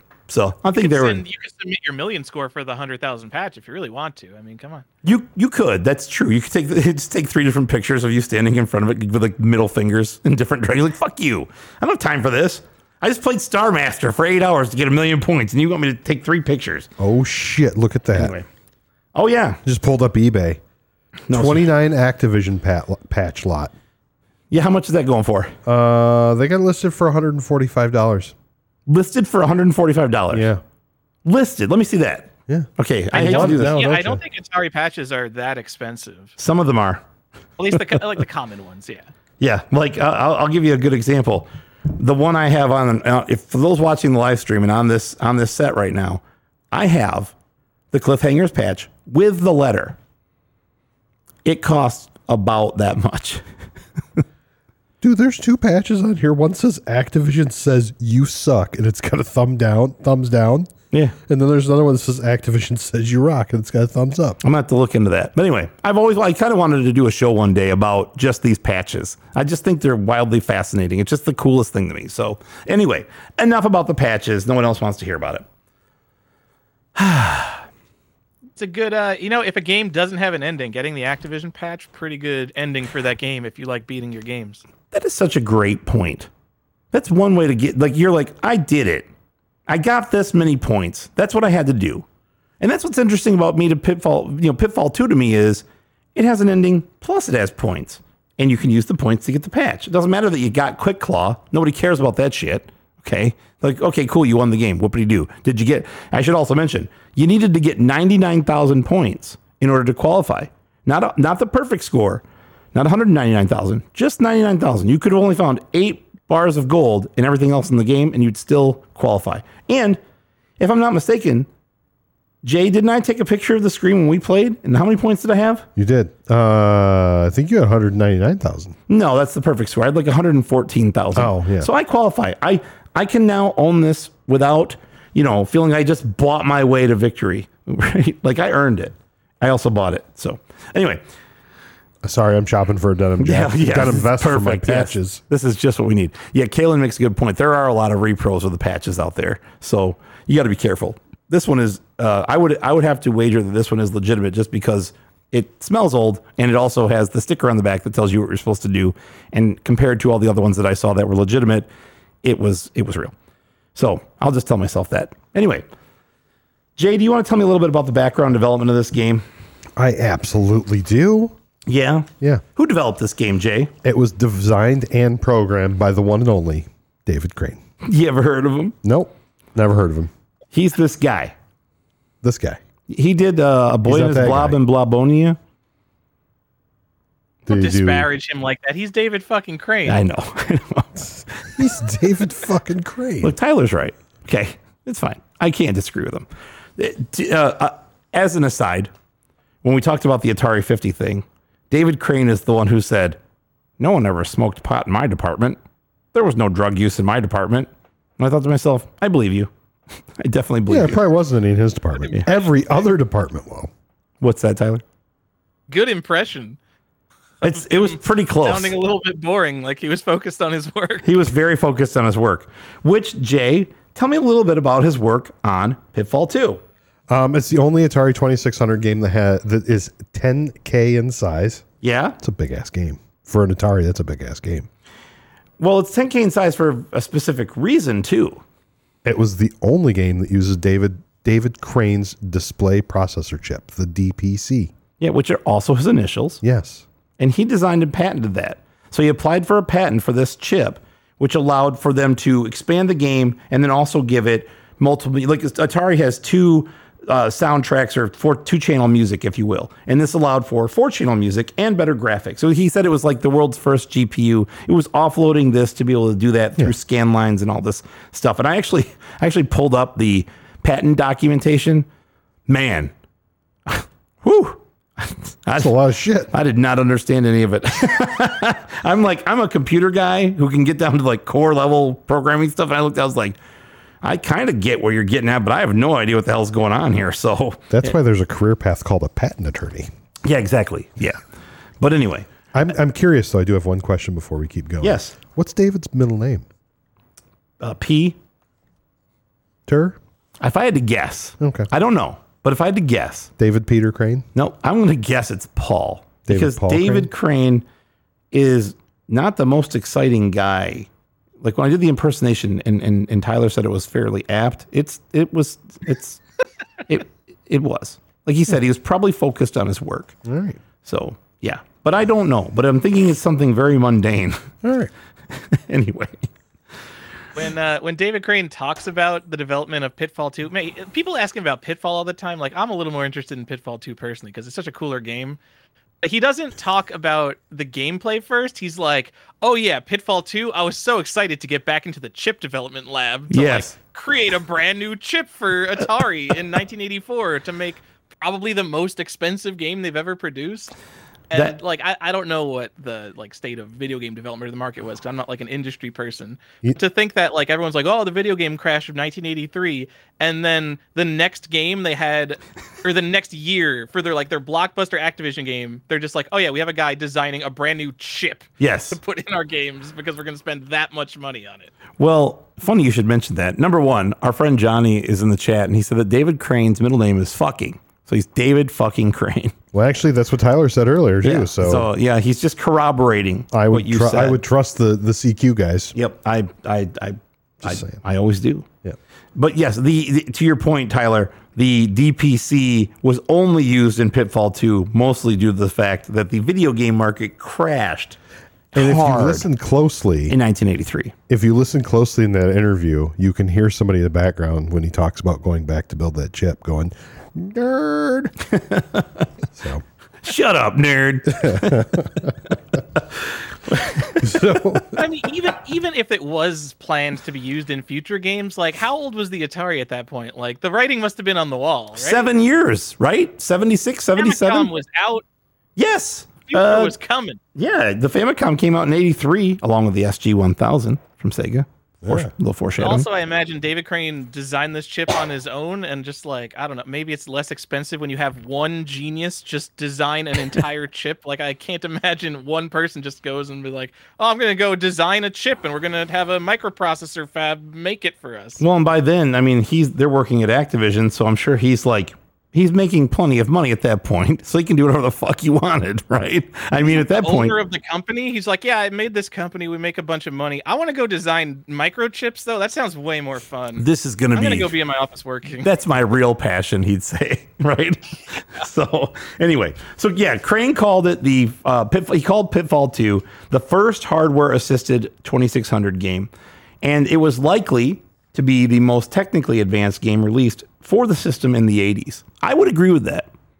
Well, and that's one of the things we didn't talk about is that the DPC was created uh, to allow four channel music. I mentioned it. I wasn't listening to you. Yeah, I know. So, I know that. because normally they had two channel That is correct. and better Say graphics. normally Atari games don't have music. And that's that's what I actually said. So when we get to the music section, I'll, you know, that's exactly the first line. But the fact that it even has music is That's true. is kind of amazing, and it's pretty good. You know, if you guys want to get a sample of it, I got it right here. You want to hear it? Not yet. We'll wait till we get to the music. and yeah, I was gonna say, let me stop jumping ahead. Okay, I'm talking to myself there. So we talked about the 8-bit version of this game, right? And then the the the 8-bit and 5200 version of this game was actually programmed by somebody else. Who who did that? Jay. Mike Lorenzen. That is correct. I like this game. Yeah. I'm not butchering anybody's fucking Yeah, name. no, they're they're all in English. It's great. Mike Lorenzen and David Crane. Got it. Pitfall. These are all words I know. So, no, uh, yeah, we talked about it obviously earlier. He expanded on the game, added the portal and the second level, if you will, or the second stage of the game, which, like Tyler said, bigger than the original. Mm-hmm. And it just blows my mind. And did you, Tyler, did you finish the second part? I sure did. And tell the people when you finish the second part, because in the first part, when you finish it in the Atari 2600 game, you jump around like a crackhead. I know we mentioned that. What happens when you finish the 8-bit version of this of Pitfall 2? Okay, so when you finish Atari 2600 Pitfall 2, you are you are in the deepest part of the cave essentially. It's still the first screen, so you start right above where you finish. Uh, but like you had gone through the entire cave at that point. And you're just jumping around. So when I first beat it, I'm like, "Oh my god, they're going to make me go back to the beginning of the game cuz that's what video games do. They're just like, what bullshit can we do to extend the length of the game? Correct. No, Pit- Pitfall Harry is in the Lost Caverns, and he's lost. He might die. You don't know. In Pit in the Atari 8-bit and 5200 version, uh, what you're gathering for the second quest, it's um, it's a bunch of snake charmer stuff. It's a, a rope, a flute, the snake charmer, and the basket. And then you get to the end of the game, and the snake charmer makes the rope uh, move everything up. Like you got the Raj diamond in there, all your shit that you collected through the game snakes up the screen, and then you get to the top of the cave and you exit the cave. And the first time I see that ending, I'm like, this is the ending of Pitfall 2. What the fuck was that shit David Crane gave us? Pitfall Harry was stuck in the cave.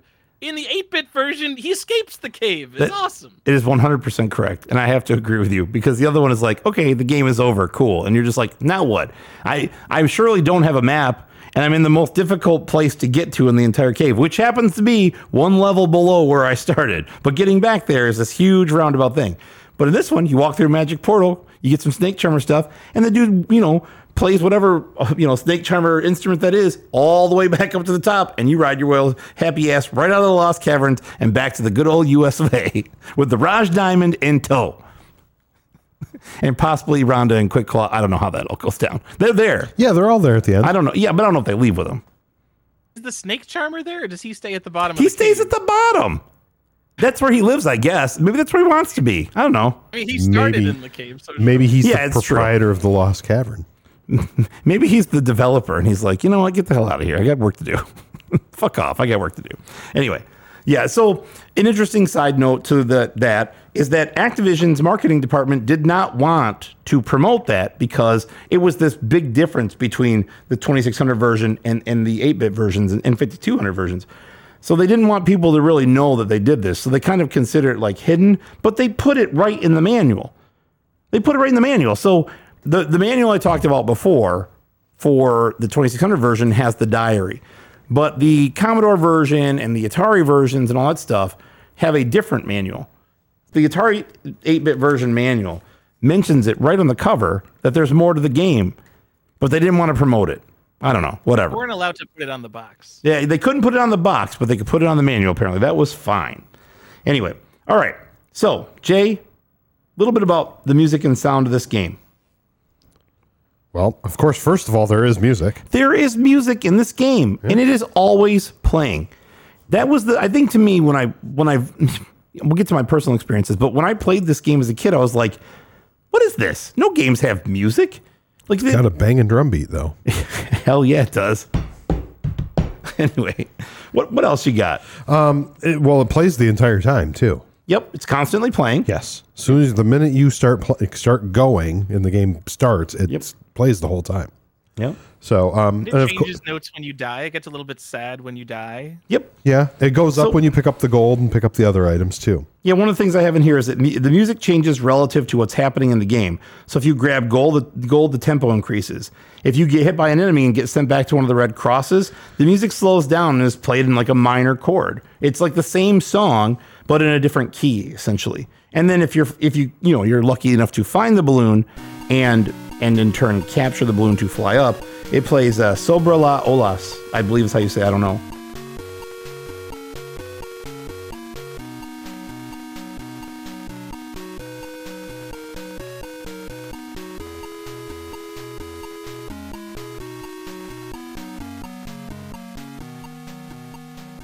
So tell me some uh, tell me some reception info on the game, sir. You got it.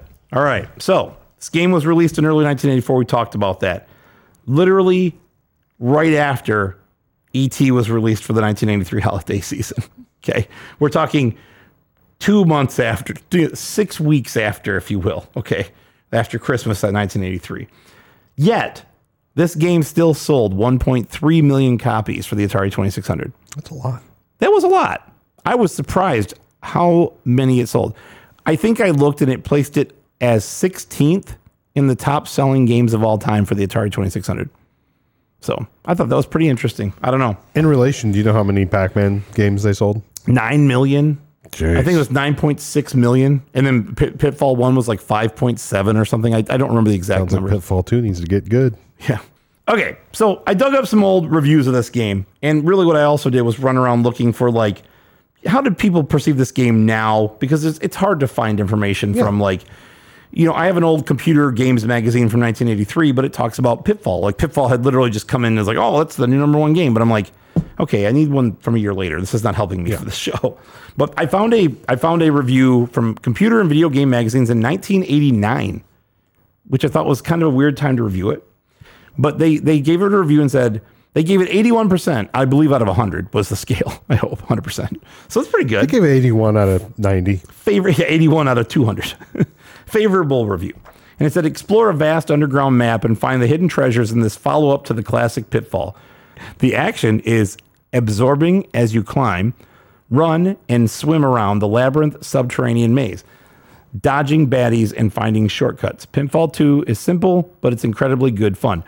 It's interesting that they use the word labyrinth subterranean maze because I think they stole that from the manual that we read earlier.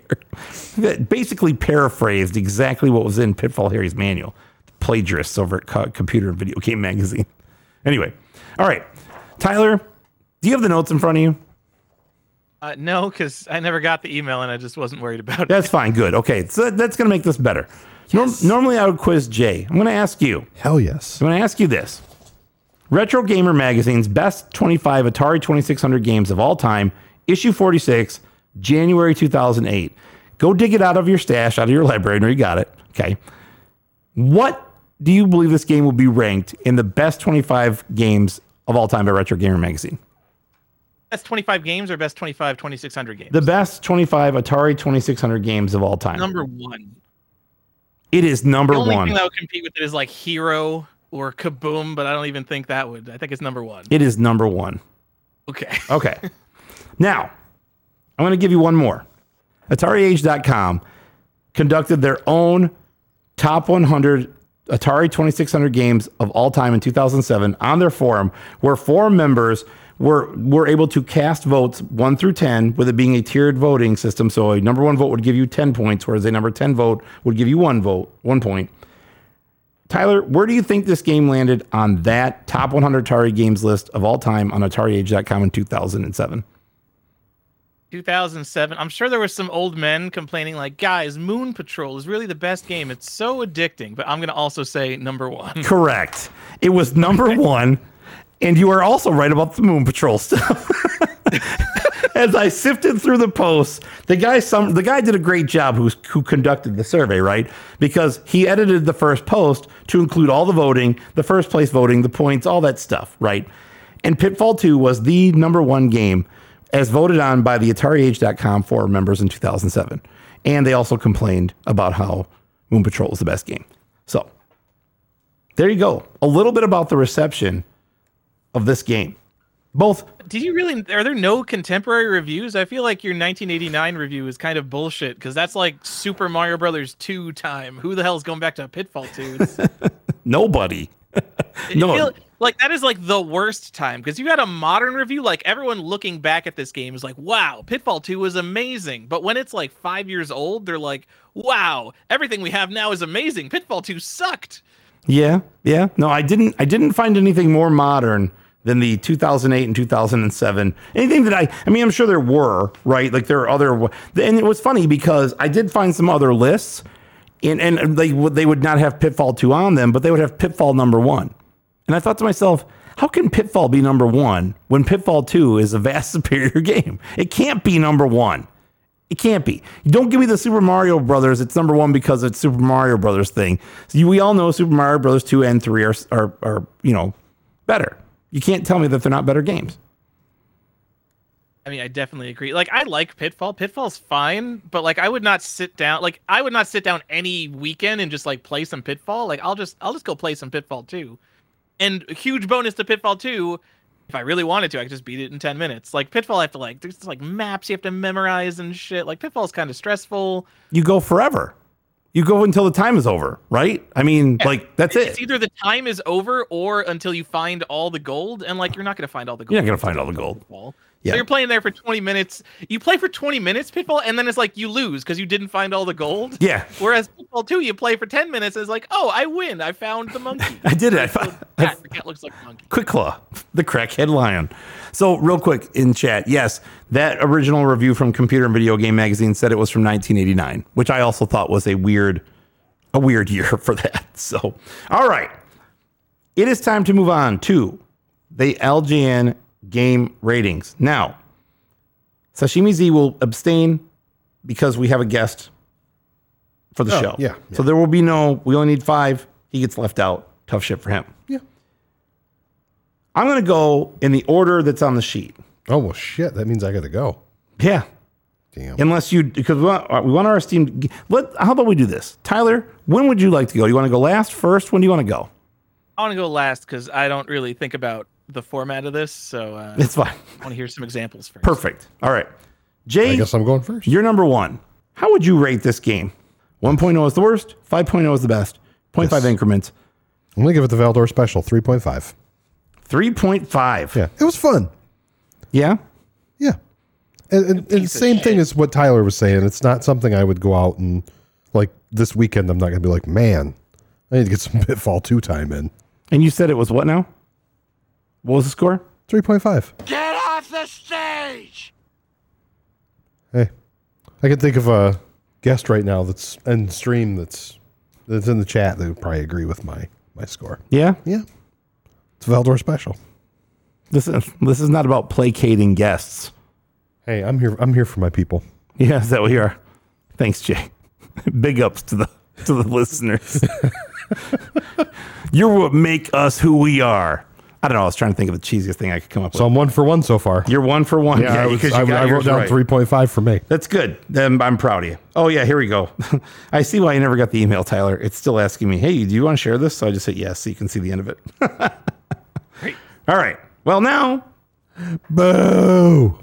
get off the stage. We got a call. Let me see. I got to talk into the mic. I got to find the thing. See, All right, Kalen even agrees. I'm a man of the people. man of the people. That's what they're here for. They're here for me. I can't blame them. They're not here for me. They're, they're certainly not here for the content. okay. No, they're not here for either of us. No. They just came to listen to Tyler. They're here to hear us shit on graded games and talk about patches from the 80s.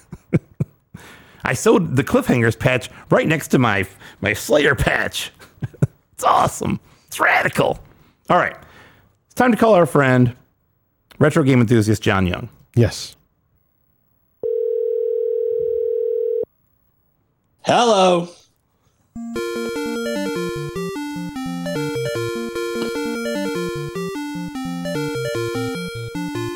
It's that time.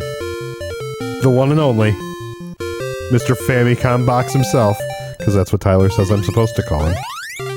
KC Masterpiece, aka Retro Game Enthusiast, aka Magmax himself, John Young. That's pretty good intro. Yeah, Hi, John. I like. I like that I'm bringing Mag Max back into the popular culture. You you don't see how many It was people listen never to in this. the popular culture. You're the first one bringing it there. It was in the arcades. I'm sure it was very popular in the arcades. No.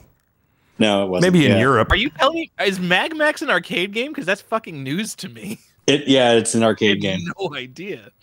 Yeah, you don't just start off with greatness like that. That's got to be ported. Yeah, yeah, exactly. That's exactly right. You don't just go straight to the NES version of Mag Max, okay? You can't Plus, just. Tyler, It's there, you're- there are iterations there. yeah, Tyler, you're you're hurting your uh, gamer cred. Um, hopefully, Mike cuts that By, little by segment not out. knowing about Mag Max, that increases my game. Hey, he's got a good point there. Yeah, yeah, yeah. So yeah, uh, what's what's next? What am I supposed to say? I don't have the script. You don't have the Five out of script? five, you love Pitfall 2. Yeah, it's exactly. Tell us how much you love. Let me start with this. What do you what have you been up to? How was your Thanksgiving? Uh, Thanksgiving, uh, yeah, it- you know, uh, long weekend. Uh, it didn't go as planned, but uh, it wasn't bad. You know, I mean, I stayed at home. Um, my wife had a worse time about it, but we'll talk about that later. Okay. Yeah, we might get Yeah. a chance to talk about that in a couple weeks here, it sounds like. Uh, yeah, yeah, yeah. We got to talk about that Um, too. Uh, yeah, I'm going to be heading up to uh, Fort Wayne. Uh, some of my old actuary buddies uh, getting together, playing some board games. So I'm going to drive this- to Fort Wayne. And, Does this guy know how to uh, party or what, everybody? I'm going to fly to man. Fort Wayne to play board games with my actuary friends. That fucking rips. Uh, Go yeah, I mean, there's sorry. enough nerdy people here on this this call. Like uh, when you get together with a bunch of nerdy dudes and play board games, it becomes like a homework assignment because you have to like look up all the instructions beforehand, make sure that you're on top of the game. Then you're playing against a bunch of people that are going to question your logic if you do something stupid.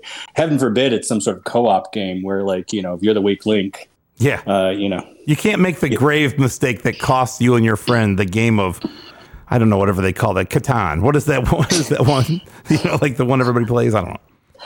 Uh, yeah, I don't sure. we'll, we'll go with games. Catan. That Not like Power he's Grid. too good to play Catan. He's gonna play like castles of Germany of 1546 agriculture game. Yeah, yeah, where you wear like uh, period uh, uh, period specific underwear. Of course. I'm just Yeah. imagining you in like Um, later and playing a board game with a bunch of actuaries in Fort Wayne, Indiana. With a merkin. I don't know Uh, about yeah. that. Uh, we Go do ahead. have we do have a legacy Gloomhaven uh, game going, but I can't imagine that uh, that I'm going to lug that all the way to Fort Wayne. So That reminds me, I have to mail my latest move in my chess game with my friend in San Diego. So let me send that Oh. off. Well, ladies and gentlemen, we have a link tree. sorry, just just to play off that, uh, one of the guys is actually currently developing a chess app, and one of his friends uh, said, "But aren't there already chess apps?" And it made him sad inside that people thought that the adventure isn't what uh, should propel him; it's the end product. Yeah, but this one you win prizes for playing. Hey, Tyler. Tyler, AJ, what's up? do you remember the discussion we were having before the episode started when you're like, how do you guys do this live? Like, what if you have to go to the bathroom? This is that time. time. Yeah, This is that time.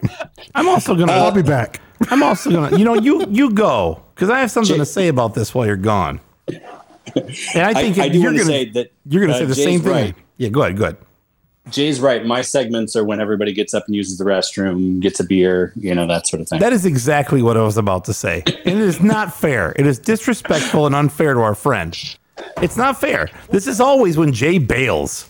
Oh, John's here. Let me introduce him as the KC masterpiece, and then talk some shit, and then go take a dump. I don't do that. I always wait until Robbie gets on. That's when I leave. to be fair, I think it's both. Uh, No, Anyway. it, it, it makes me try to step up my game just a want the bit. coffee crisp. Um, so yeah, oh, I should probably put So- my headphones back on. You know everybody can hear you, right? Oh shit! Anyway, John, go ahead. Yeah. uh, Speaking of being disrespected and interrupted, go ahead. Uh, so where was I? Uh, yeah, gonna be in Fort Wayne. Um, what did I pick up? Uh, I got that Family Bits hardcover that Tyler's like, you got to get the hardcover if you're a real collector. So I picked up the I would hardcover. never say that. Soft No, no. Uh, No, yeah, the- they- for reading, I heard that the soft cover is the move.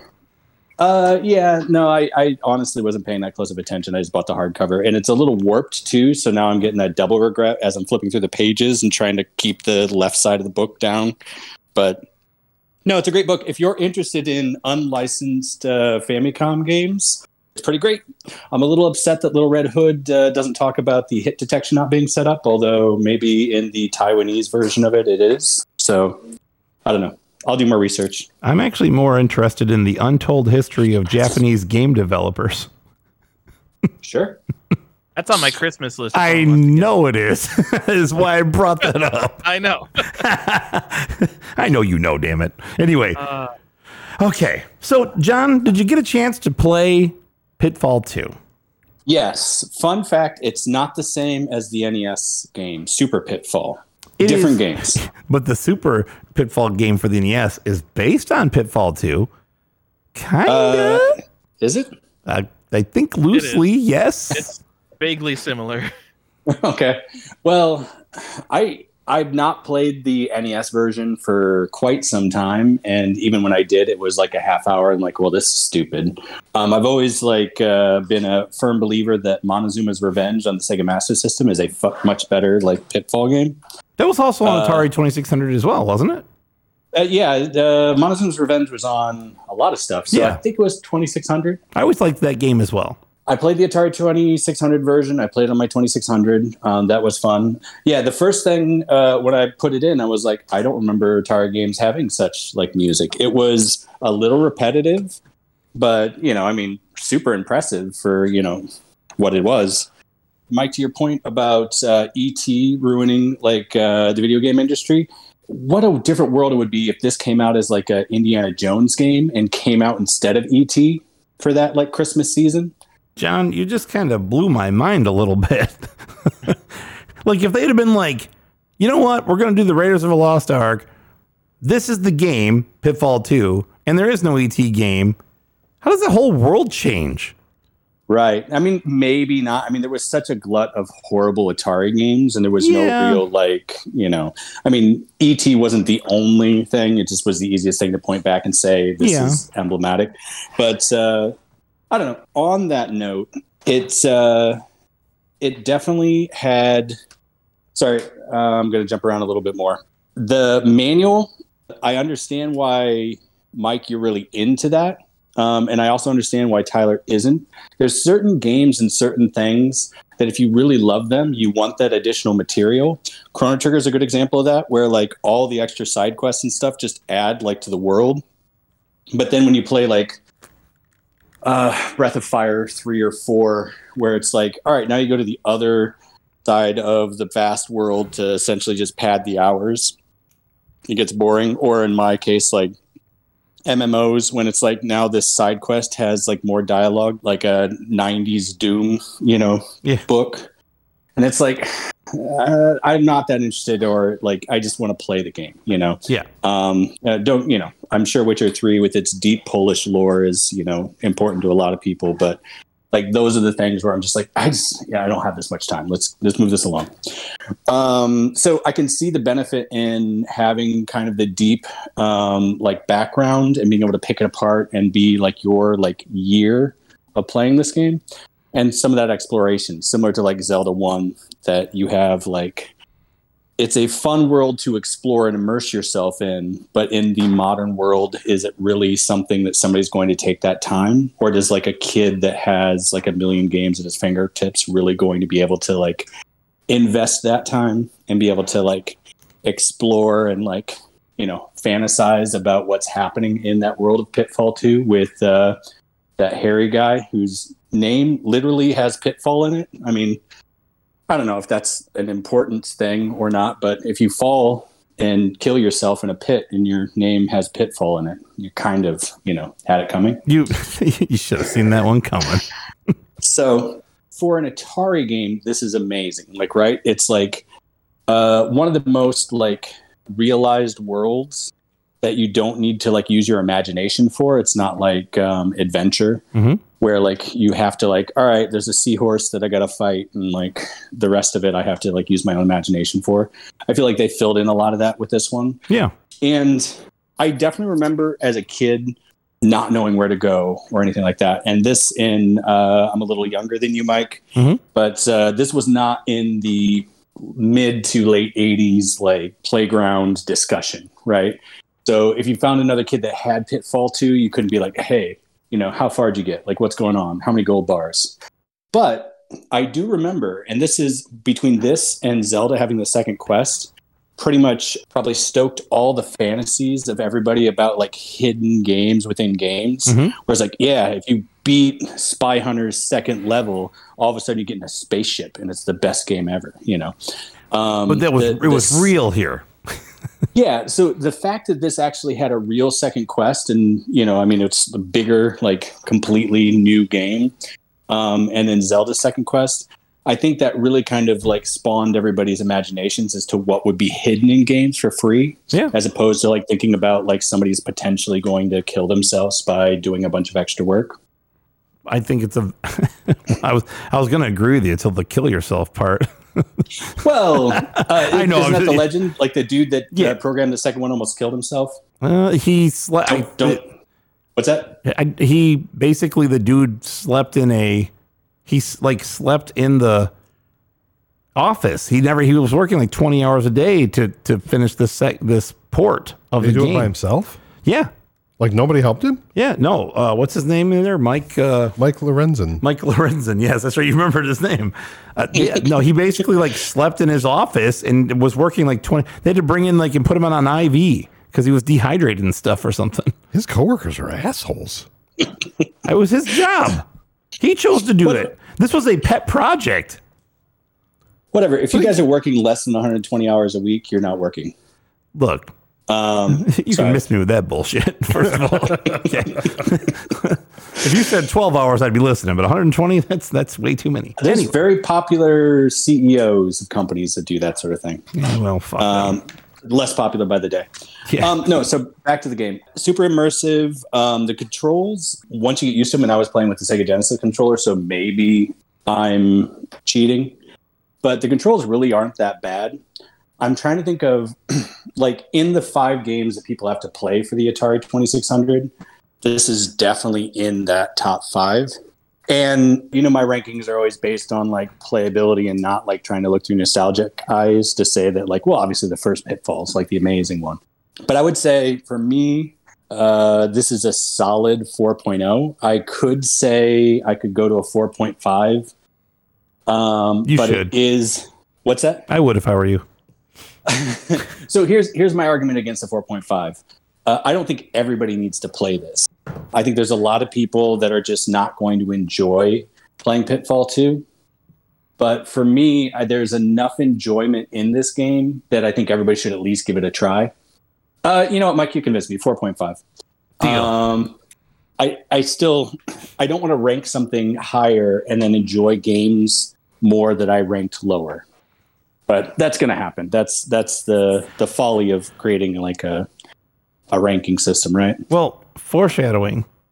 I believe that Just the rank, just rank it correctly the first time. What are you doing? Well, get so good. the. I've I've sent Tyler my my like detailed like these are how I rank these things. Will I go back and play Pitfall again? Uh, Pitfall two again? Probably not. Well, then it needs to go Um, back down to a four. Wrong.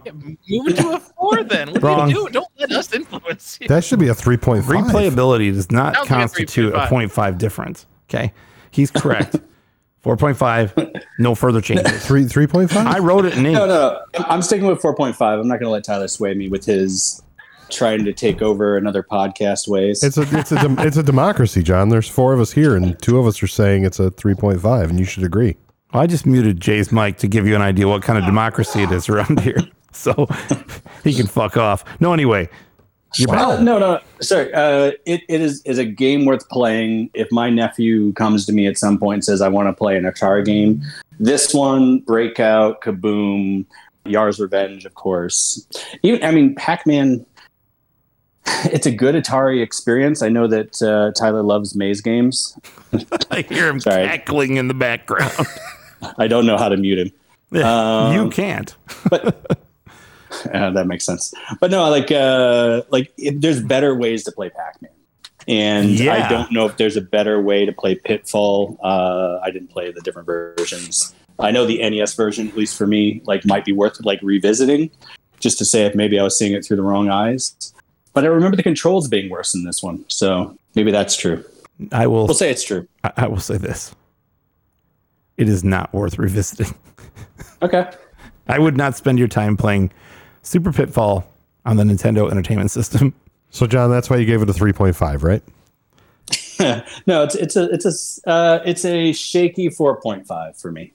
Is anyone else not believing him? He's like a shaky 4.5. 4.5 is like an incredible score, and you're like, yeah, but it kind of sucks. It's 4.27, and I'm just rounding it up. uh, and shaky for for me being this close to Hanukkah, you know, my my tendencies come out. So shaky's the most confident I'm going to get in anything. Anything else? Yeah, let me know what uh, Famicom games you guys want me to bring to Fort Wayne. I will be in touch with you. I have been very busy with work, so I apologize. My life has been a bit a, a bit much, but I will be in touch with you this week. I'm off Friday, so I'll probably call you on Friday. All right. Well, I will. Hopefully, I'll see you soon. I'll probably Yeah, yeah, see you before the next show, so we get to talk about that. And uh, yeah, I uh, thank you for joining us as always. So, uh, anything else before we send you off? Oh yeah, uh, good chatting with you, Tyler. I sent off my Secret Santa gifts, and if I, I'm not going to say whether or not I am your Secret Santa person, but if uh, I were, I'd give you something really weird. oh, weird. Okay. I don't know who that. I don't know who mine is, so that's crazy. Crazy Uh, uh, thing you just said. That's I, fine. I have Yeah. to send mine That's still. oddly specific, isn't it? That seems. Uh, no, it was it was oddly not specific, I wasn't it? thought it was quite vague, actually. anyway, all right. It's a great way to end the the, the segment. Well, it couldn't have gone any Cut better. that, Mike. Jesus. Yeah, go, go ahead.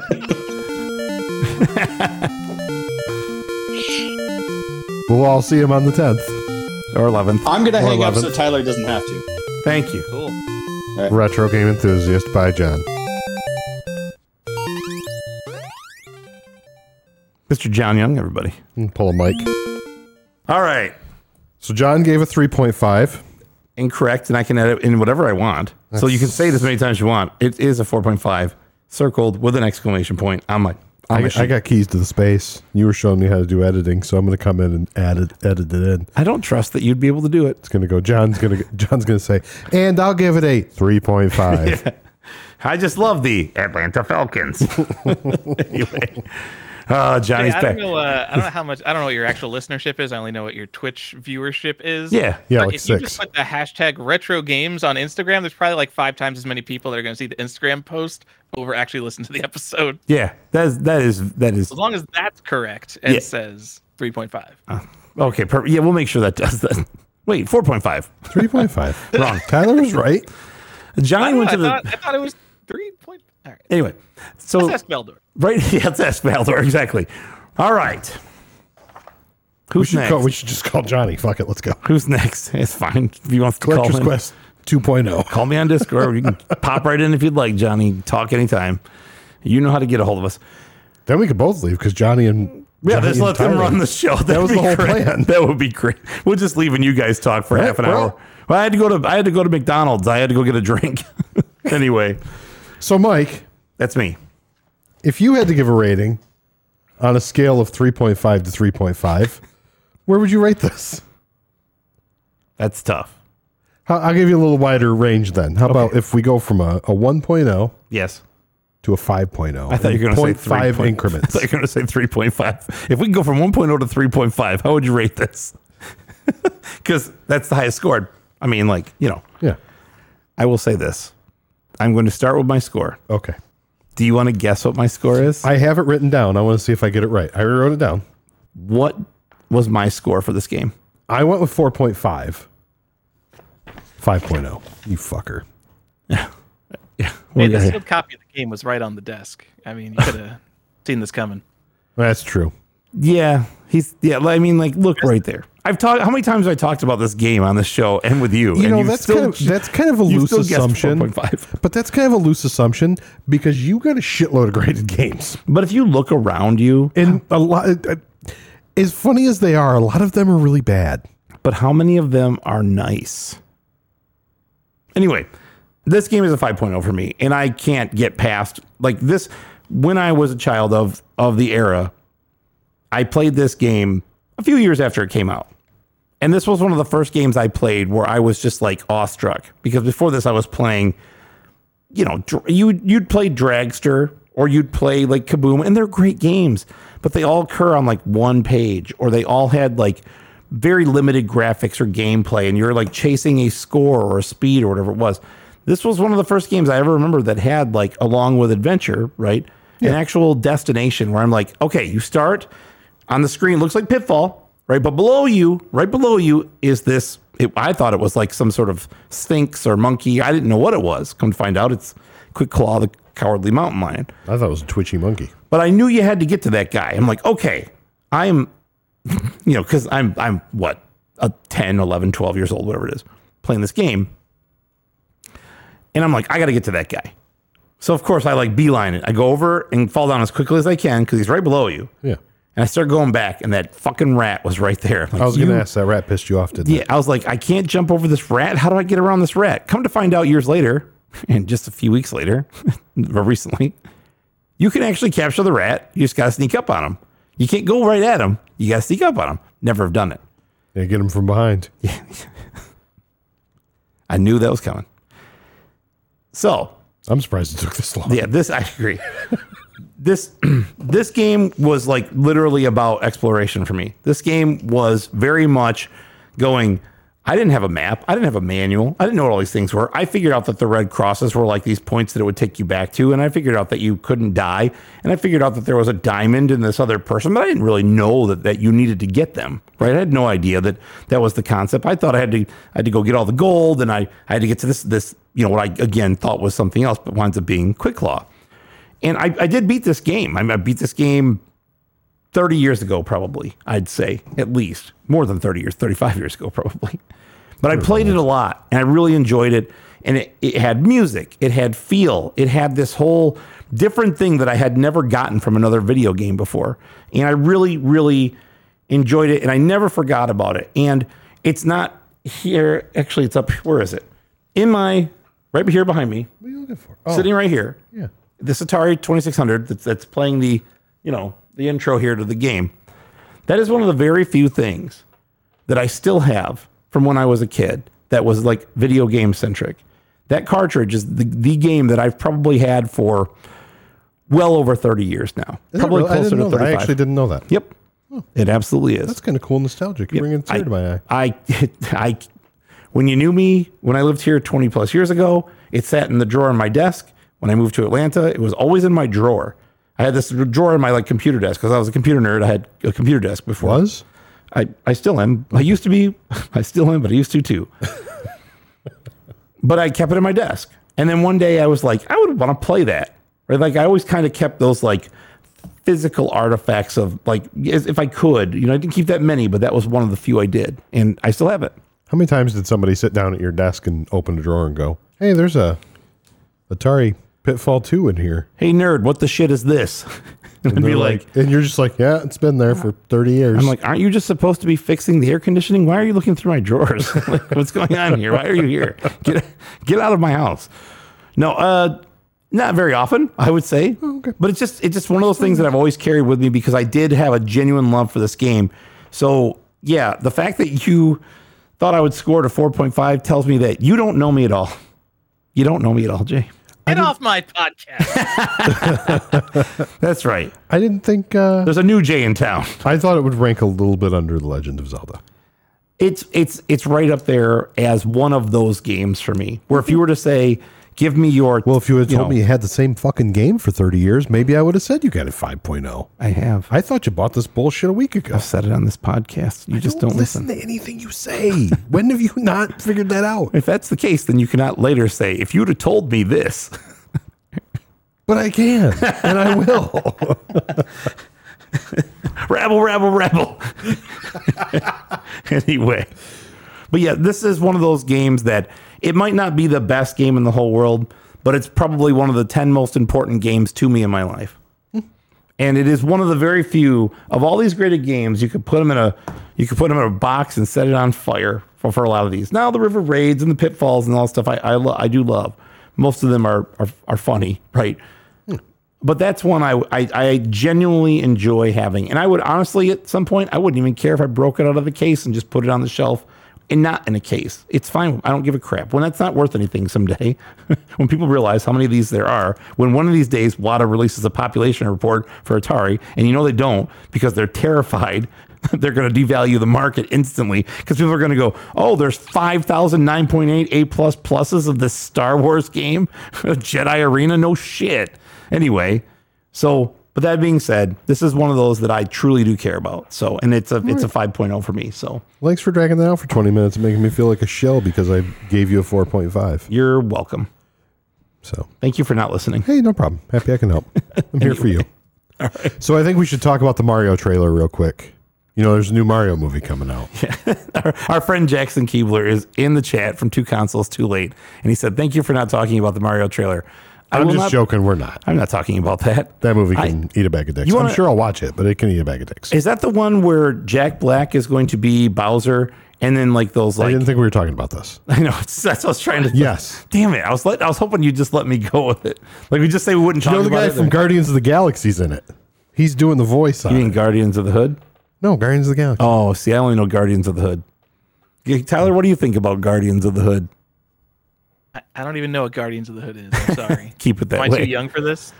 It's a it's the uh, what would you what would you call that the the spiritual successor to Pit Fighter, but it is more So of yes, an, you don't want to know. it is more of a Robbie will fill us in. it is more of a final fight type brawler than it is a pit fighter. Is this a real game? Is this an arcade game? Uh, Yes, yeah. All right. And like, I understand why we're doing Pitfall 2. Why are we not doing Guardians of the Hood? Who's ever heard of that? People Oh. are like, wow. Oh, I you need to ju- listen to guys talk about this game for three hours because I never heard of you're gonna you're- Robbie's doing Great. fucking cartwheels Robbie right now. cannot wait for us to call him, which is what we have to do Hell next anyway. he cannot wait. See, bro. See, he's ready. So let's give Robbie a call. All right, That's with uh, Y. Ribby. Ribby. Oh yeah. Let me give Ribby Whenever we say that, all I can think of is baseball. He's got two ribbies today. Two ribs. All right. Let me get on the Bluetooth here. Connect this. RodeCaster. Can't leave the phone connected because anybody will just call now. and it'll be on. Be like, okay, I can't. I think we should just share your phone number with everyone. I've done it should. before. It was fine with me. Uh, let's see. All right, Mr. Mr. Ribby. We're giving you a call, Mr. Ribby. I know you're ready.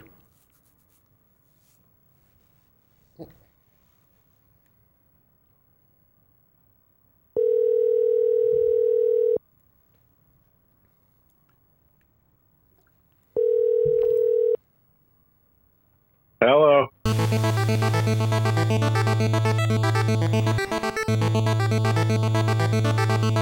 Ladies and gentlemen, children of all ages.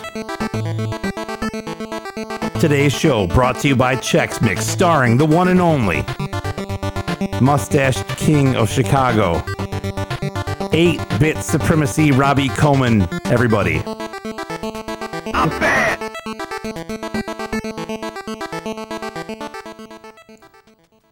Yes, that's right. The guardian of my hood. Chicago, Illinois. that is absolutely correct.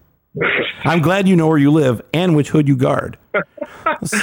So, Robbie, Well, I'm glad that I'm glad that Tyler and you and what's his name? Jay. Jay, sorry. What's his name? Hey. What the fuck? who's that guy that falls asleep that's on his phone and goes to the bathroom all the time? Yeah, and then oh, it's yes. constantly misspelling my name on purpose to be a dick.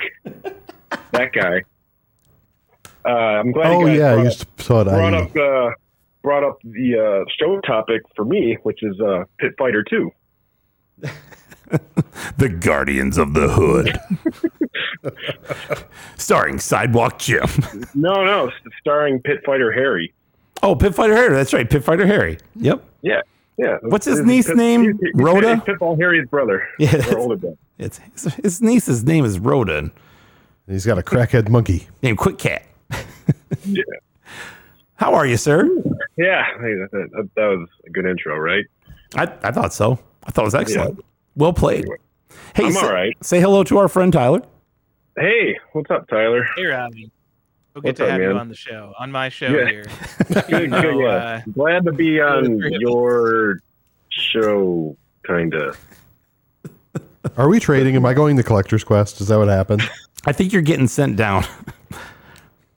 I was going to say something, but I'm not going to say it. What? I got to be honest here. I um, you know, being a little, little uh, difficult about the episode choice at first, but because I never played it, classic, right? I don't play the games that we guys talk about. True. But uh, I did a little homework, watched some videos, and I was fucking impressed by what I saw. I, I, so I take everything back about me uh, dissing the uh, show topic choice. yeah, I wasn't going to say anything, but Robbie was not too keen on the, the topic. And I will Because say, I just thought no. it, I thought I was like, oh god, we're playing, we're doing an Atari 2600 game with the bleeps and the bloops and I agree. that I don't care about. I don't care about at all because I was born '84 and I barely missed the boat on all that stuff. And Did I, you hear that banging drum beat like though? the shittiest games, though. You, you were like, Yeah, but at least, at you least play an Atari game? but there's at least fucking you can you can know what's going on in terms of like realized images of objects and people. Oh it's my not just god! a fucking so you- dot. It sparks not a fucking dot that, like, just it's moves like in a- using your brain to have your own fun. It's amazing. Fuck that. Fuck that. so This just put at the show I- on the map. Keep then- going. That brings me to my that brings me to my point. At least I, I like at least somewhat of a realized, comprehensive idea or story, not just something that loops endlessly that you're shooting a dot into another fucking dot. look, and- and making that's every Atari game. And I take wild Exactly. offense to that's that. That's why I groaned. At the, that's why I groaned I know. when you guys brought it. up. I was like, "Oh no!" And what are we going to talk? We're going to talk about this for like two hours. I, Here I, we are in like the fourth fucking hour, apparently, talking about Atari game. I agree. And I, I know that it was a tough sell because I understand, like, in general, Atari 2600 games are very mundane. They are very archaic, and sometimes they can be very difficult to follow and play. I would not subject you to something like that. And I'm glad Yeah, that you no. did some research and you found out that this game is actually a game, right? Yes, it is. It's yeah. actually a game, and that's why I'm like, I I, I want to play it now. I'm like, man, I I kind of missed the boat, like, cause I got I had an Atari for a little bit. I got from a yard sale when I was like a really young teenager, and I got all the standard shit, like the Freeway, the Oinker, whatever the fuck it's called, and the Froggers, all that stuff. I'd play it, and I just shelved it immediately. Like, didn't really get much use at all. So I don't have like a lasting nostalgic impression of the Atari 2600. Most But, of um, my memories of the console are not good. Most of my Yeah. memories of the console are going, this version of Pac Man is terrible. Or I don't know where the hell I'm going in this game. Like like ET is a good example where I was just like, I fell in a pit. I think those are Reese's pieces. I flew out of the pit. This guy's after me. How do I get away from him? I don't know what the fuck is going on. Like that was most of my memories of the Atari. I already had an NES. I'd grown up with one since I was like one or fucking two years old. My older sisters had one already. I'd already had that and been exposed to that world, and then I had my mind blown by all that. So I was taking a step back to like just. I already had that like weird instinct to like want to go backwards and see what where it all came from and this this and that in terms of video games. So it's kind of doing my own little personal research, but so I wasn't just living through the Atari era like as it came out. So stepping backwards to see that shit, it made it really look shitty It's compared tough. to what I was already exposed to. It's a tough sell. I agree. But had, if I if I had a lot of games that I'd gotten from my neighbor's yard sale back in the day, if it had Pitfall 2 in it, I guarantee I would have been into it and played it Yep. just as much as I would have played Ninja Gaiden or fucking whatever I was playing at the time. You know how happy it makes me to hear you to hear you say this.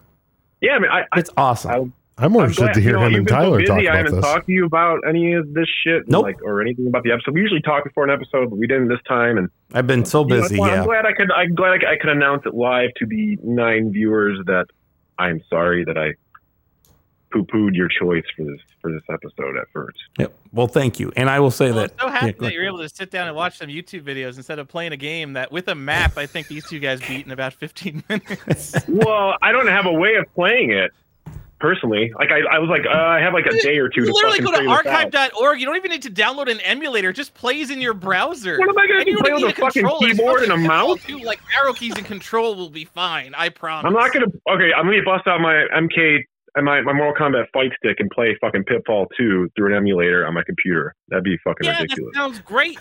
Do it. Stop being. If you're such an elitist snob, then buy it as Pitfall 2, five out of five from the LJM podcast. I don't have any. Uh, this brings me to my next fucking point. I don't have a way to play this, and I was hoping that that fucking shitty Atari 50 Switch thing that I'd gotten in the mail the other day I was going to have it on there. And I was like, why Those isn't it on? This is so great. They're Why all the Atari isn't on games. This top? Th- those are all Atari developed games. right? This is Activision. I know, but like, come on, man! It's a fucking Atari. It's under the umbrella of Atari. I don't, I don't know that the the weird right distribution between Activision, what can and can't be on there. I was just expecting classic games you associate with Atari. Like, there's not even Pitfall on here. Oh, right, Activision. But like, I was, I guess I wasn't like didn't have all my eggs in that basket, but I was like kind of like, oh, I hope it's on there so I can play it before the show. But it wasn't. I don't have an Atari. I sold my Atari off like two years ago with all the games because I never played it and it just sat there. So number one, we'll get you an Atari and we'll find Because you I a play my fucking games. Yep. Tyler, that I own, the physical one. I don't just buy bullshit computer games and put them on a shelf. Valdor Best says episode ever. Valdor says this game is a 3.5, but this conversation is a 5. That's right. This is a spicy topic, man. Let's go. John said he wants an entire episode of just you and Tyler arguing. I think we can make that I that love happen. Tyler. Let, let me just put this up. I love Tyler, but yeah, we, we come from mildly different worlds of collecting and viewpoints. But it's cool. He talks shit on me. I talk shit on him. We hug it out at the end of the day. If you're gonna have to play physical media of everything, and you don't want to emulate anything, then you better own every fucking game. So I want to see you start building that collection, man. I mean, I kind of do if you were talking about NES. We're not talking about NES here. We're talking about the NES, man. show. I tried. I picked something that was not an NES game and brought Tyler on because I never hear the end of all that. That's all we ever talk about. The last three games we've talked about were a Genesis game, a I mean, you got- PlayStation game, and an Atari 2600 game. And So- dude, I was like a I was like a lost puppy dog on the PlayStation fucking game, and it's like a popular, high selling game. I'm like, I don't know, I haven't played. it. yeah, I don't know. Like- I don't know. It was even like, in an arcade. Dude, you I mean. You got you got two guys here with full NES sets. Of course, there's plenty of fodder, and it's going to be NES stuff chosen all the time. Like, why not, man? That's just right there for us. I, I'm sti- I'm sitting next to like 700, however many games are in the set. I should know that, but I'm sitting next to them, and I could just grab whatever and play it. I don't have any Atari games, so I have no way of playing that. And Tyler, for the record, he didn't play Ridge Racer either. He just watched a video. No, Why actually, is he on this no, show? What's no, going on? No, no. Where's I didn't Sashimi watch. Z? I, I did not watch a video. I watched the loop of the attract mode on the TV in the background of their live stream on his phone. on my phone. On my phone. Ugh. Johnny uh, Johnny says wherever Tyler am I on goes, this- people why argue am with I him. on this podcast because I'm a lifelong seasoned gamer. That's why. Yep. And because we love him. Yeah, and I. I It's you the mustache pretty- for you me. didn't play Ridge Racer because you thought it was like beloved, so like people would like it.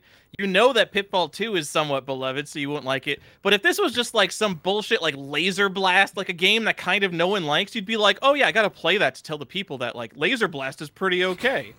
Got Fuck one that. second No of way. gameplay that repeats Because for you know 20 what? minutes. But yeah, It- laser, a- everyone should play Laser Blast. Three No, five. because it's a, it's a dot shooting at another dot with bleeps and bloops, man. I'm not doing that shit. I'm not doing all that. Laser Blast is. So you're talking Laser Invasion from the NES. Let's play that. So what would you score this game on a scale of 1.0? No, we're, we're going, man. Don't don't interrupt this, man. We are. Yeah, let him we're go. riffing. Give him we're, minute. we're riffing here. We're riffing on these uh these bleeps and bloops. Okay. Tyler, what's your feeling on Pit Fighter? uh, Pit Fighter sucks and has always sucked. I mean, that's not exactly a, a hot take here. What about Mortal Kombat? Do you have have it it for for Sega Sega Don't- Genesis? don't- I can't talk. I, I'm I'm here with Mike. I don't want to hurt his feelings. Tyler's not a Oh, fan of the fighting game genre. Oh, not to the degree we are. Big surprise. I'm Of just stirring the pot. That's all. I'm Of different eras. It's fine. I, I, you're not going to hurt my feelings if you tell me that aren't you, you, the don't same like it. age You're as wrong. me, though? Aren't you the same age as me? He's, How old are you, Tyler? He's not talking to me. I got like ten years. I said, how old are you, Tyler? I'm, I was born. Wasn't in talking to me. Oh God, is, is, is he clamming up? You just clamming up now? You're not saying anything. John- Oh, that was fucking John. yeah, I was waiting for that. I knew that was coming. Oh my god, I'm going home. Yeah, yeah. He's I'm gone now. going He's home. gone. He's gone. I'm still going He, home. he hung up. Well, John showed up, so of course Jay left. anyway, okay. Wait, I'm lost now. Nothing. Tyler's here. Tyler, say hello. Hey guys. There you go. So anyway, Tyler I beat. Collector's Quest podcast. Welcome to the Lost Joystick Network, episode 37. That's correct. So anyway, I beat Talking some about games. Pitfall 2, one of the best games ever made. Correct. Beat, I beat some games since we last talked. What have you What have you played besides the uh, shitty Atari 50 that did not include Pitfall 2? I actually didn't even play that. I just read the back of it, and I was like, "Oh, there's no pitfall." You're like, maybe this is one way I could play it before the show. Fuck. yeah, basically. I knew it. I knew it. It's still cool. Like I said, it's still cool. But anyway, go ahead. Go yeah, ahead. no, I'm looking. I'm looking forward to it. Uh, I played through uh, Samurai Shodown one entirely, which I've never done before. That's a good. For Damn. that, for the for the uh, the fellow fighting game enthusiast that you have on the show tonight. Did you play it through the Sega CD version, or did you play the No, Super Nintendo version, or did you play it at the uh, arcade? The Sam, I played it on the Samurai Shodown Switch collection. Okay. Physical.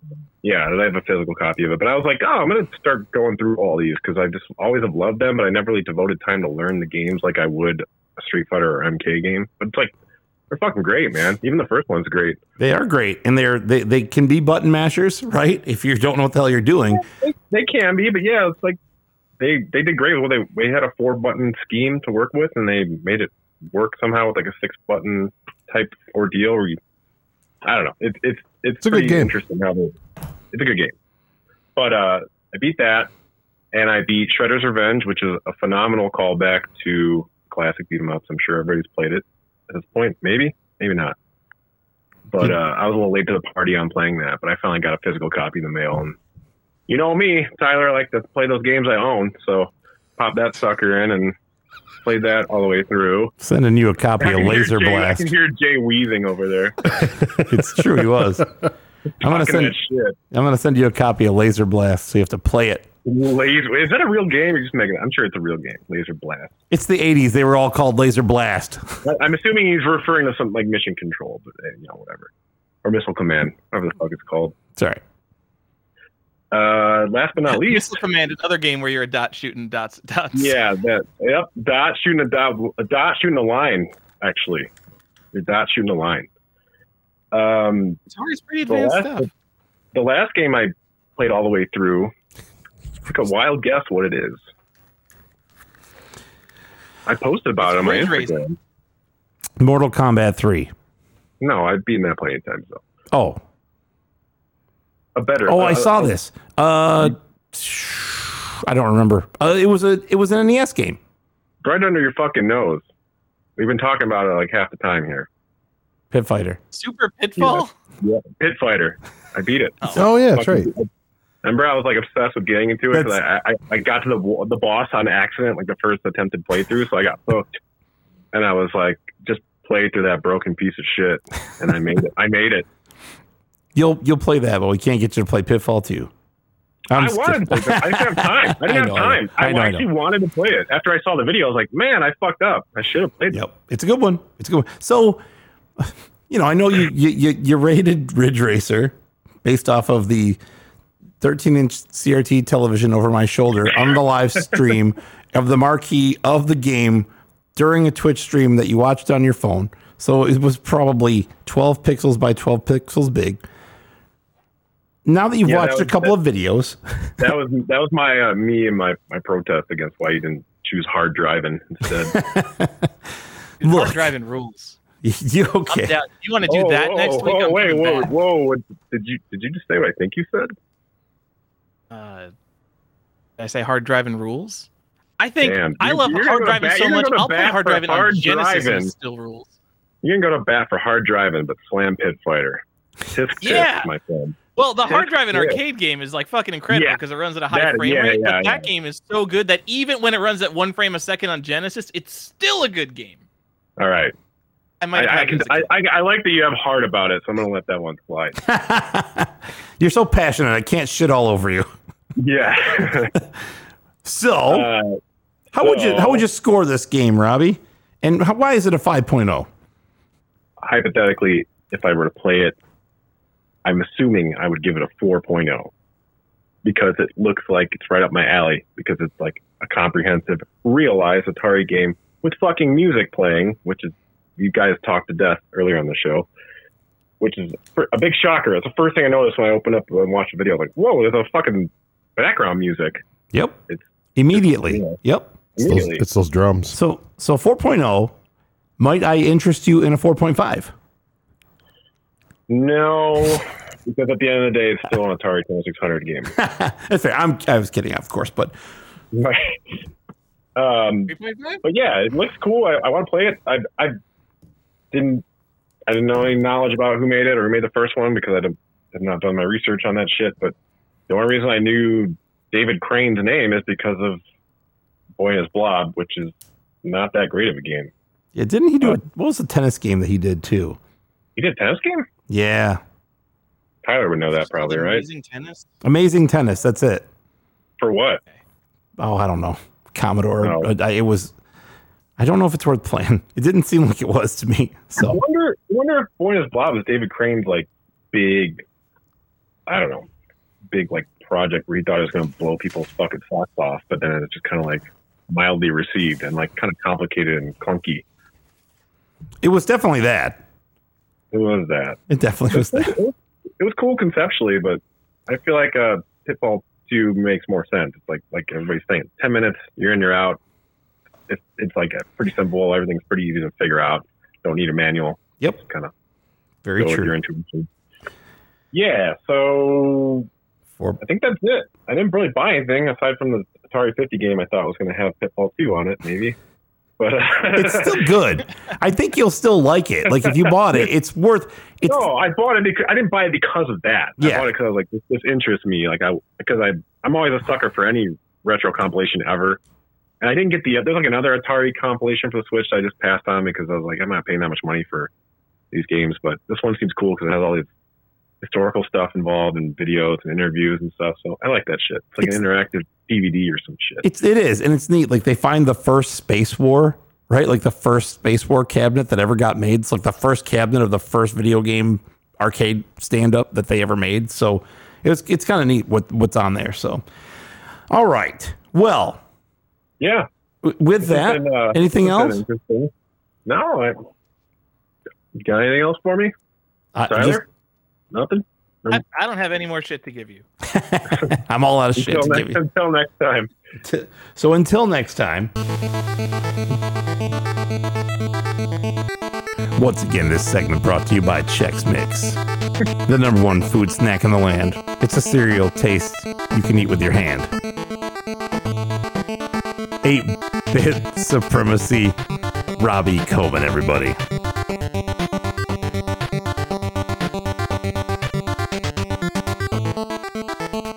Bad.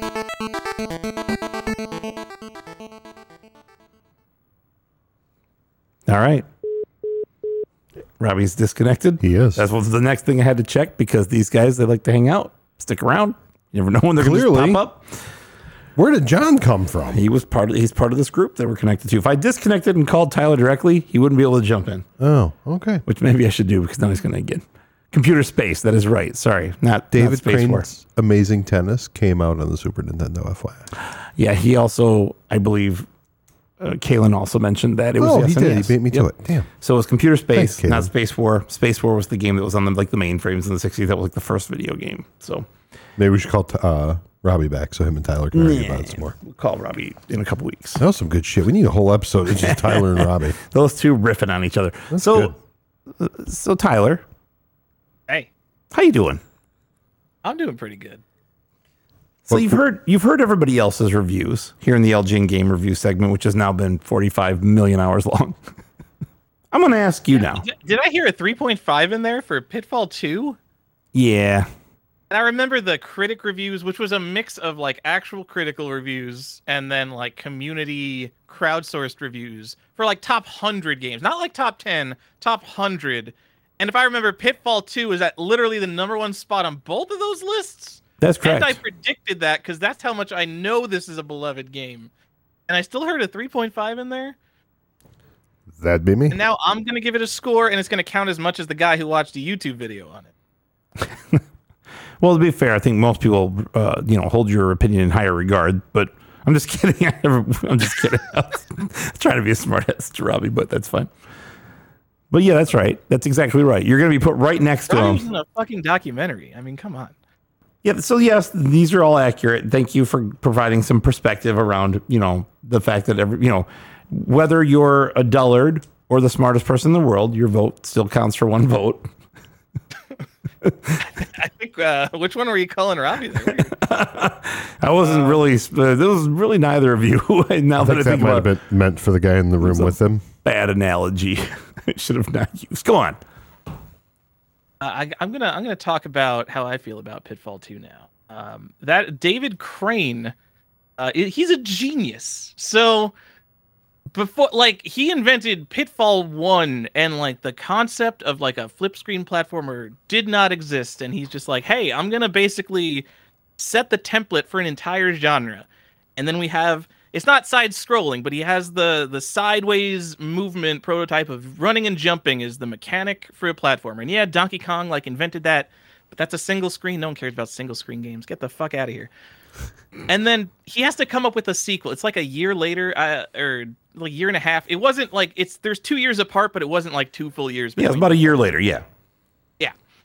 And so he basically like it's not reinventing the genre again, but in 1984, that's really the year where platformers went from like one-dimensional games to two-dimensional games, and there's a lot of big ones you could put in that slot.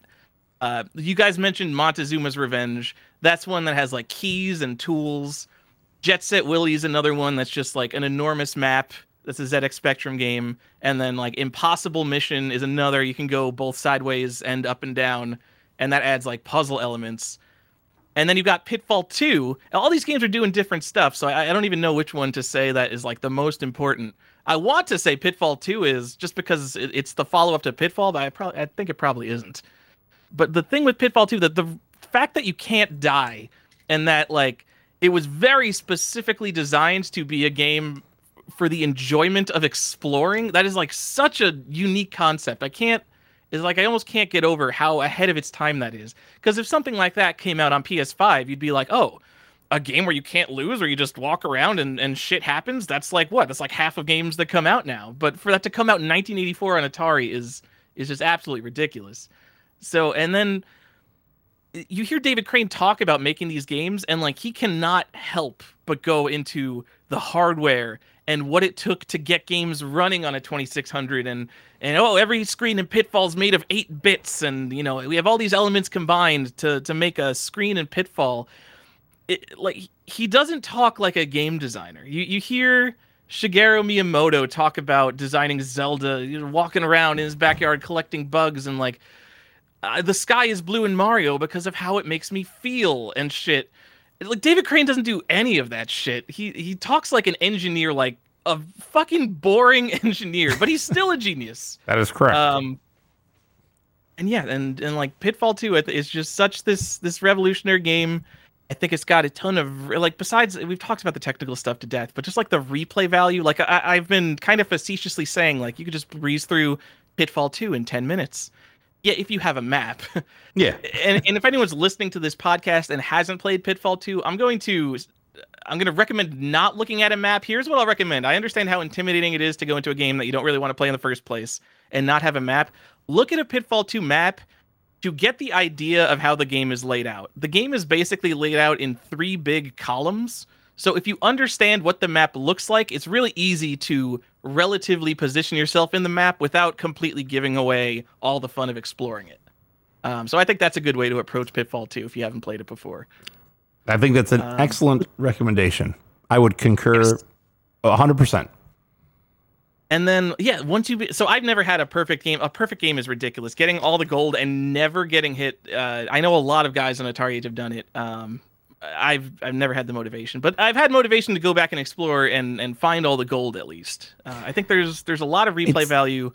And there's not a lot of games there, like I'm I think I'm like Robbie in that I want to beat games and then get on to the next game and beat more games because I really like like getting stuff out of my backlog. So any game where I beat it and I want to play it more, that is that is an incredibly rare thing for me. And Pitfall 2 is definitely a game that makes me feel that. Well, Robbie says in chat, yes, we are friends again. So there there is an element to where it almost feels like it's cheating calling it the best Atari 2600 game. It is both design and technology. It's like it doesn't even belong on the console. It's it's better than most early NES games. Like Pitfall 2 is more advanced than fucking Clu Clu Land. Oh, by Like, far. Land's just like a single screen grid game, and Pitfall 2 is an entire adventure. Uh, one thing is, uh, after playing the Atari 8-bit version, I gotta say the 2600 version feels like just a little bit small. I realize there's there's a lot of replay value, there's a lot of stuff to find. You could always go for the perfect game. It's a little bit to get a 10 out of 10. The games that get a 10 out of 10 or 5 out of 5, you know, like Doom, Super Metroid, they have like such an it factor.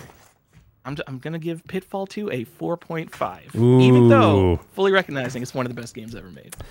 Man, Uh, and I'm You you split me and Mike. I thought you were gonna go five. I really did. I know. I I thought I was gonna go five too, but you know what? I mean, like comparing it to like Super Metroid and like Link's Awakening. Like, I'm sorry, a, a game that I could But- breeze through in in ten minutes is not going to go up against The Legend of Zelda: Ocarina of Time. It's uh, I understand just that. not gonna happen. I understand that. What game on the Atari 2600 is better? So this is funny because I grew up with an Atari 2600, even though I'm only 33, I think. And a Game Gear. and a game. Gear. Yeah, so my dad had an Atari, and he just like gave it to me one day. So I grew up with a Sega Genesis and Atari 2600. So I had like nine Sega Genesis games, but I had like 25 Atari games. So as a kid, when you only have nine games to play, it's like, well, this thing sucks. It has 25 games. So I mean, like, I'm getting bored playing the same games all the time. Let's play some Atari games. But I had Kaboom on Atari 2600 as a mm-hmm. kid, and Jay, who designed Kaboom, Bob Crane. yes, Hogan's Heroes himself. I'm gonna guess it's Mike Lorenzen. No, it's Bob Crane. I'm gonna guess it's Mike Lorenzen. I'm going Bob Crane. It's Larry 'Cause Kaplan, I but David Crane did the graphics for Kaboom. There I you just go. wanted him to say I didn't- David Crane. No, I didn't want He to say David the name. Crane. I realized we've only said uh, David Crane's name like probably 50 times on the show. but he couldn't remember it. Name. No, what? Really? I was trying to be funny.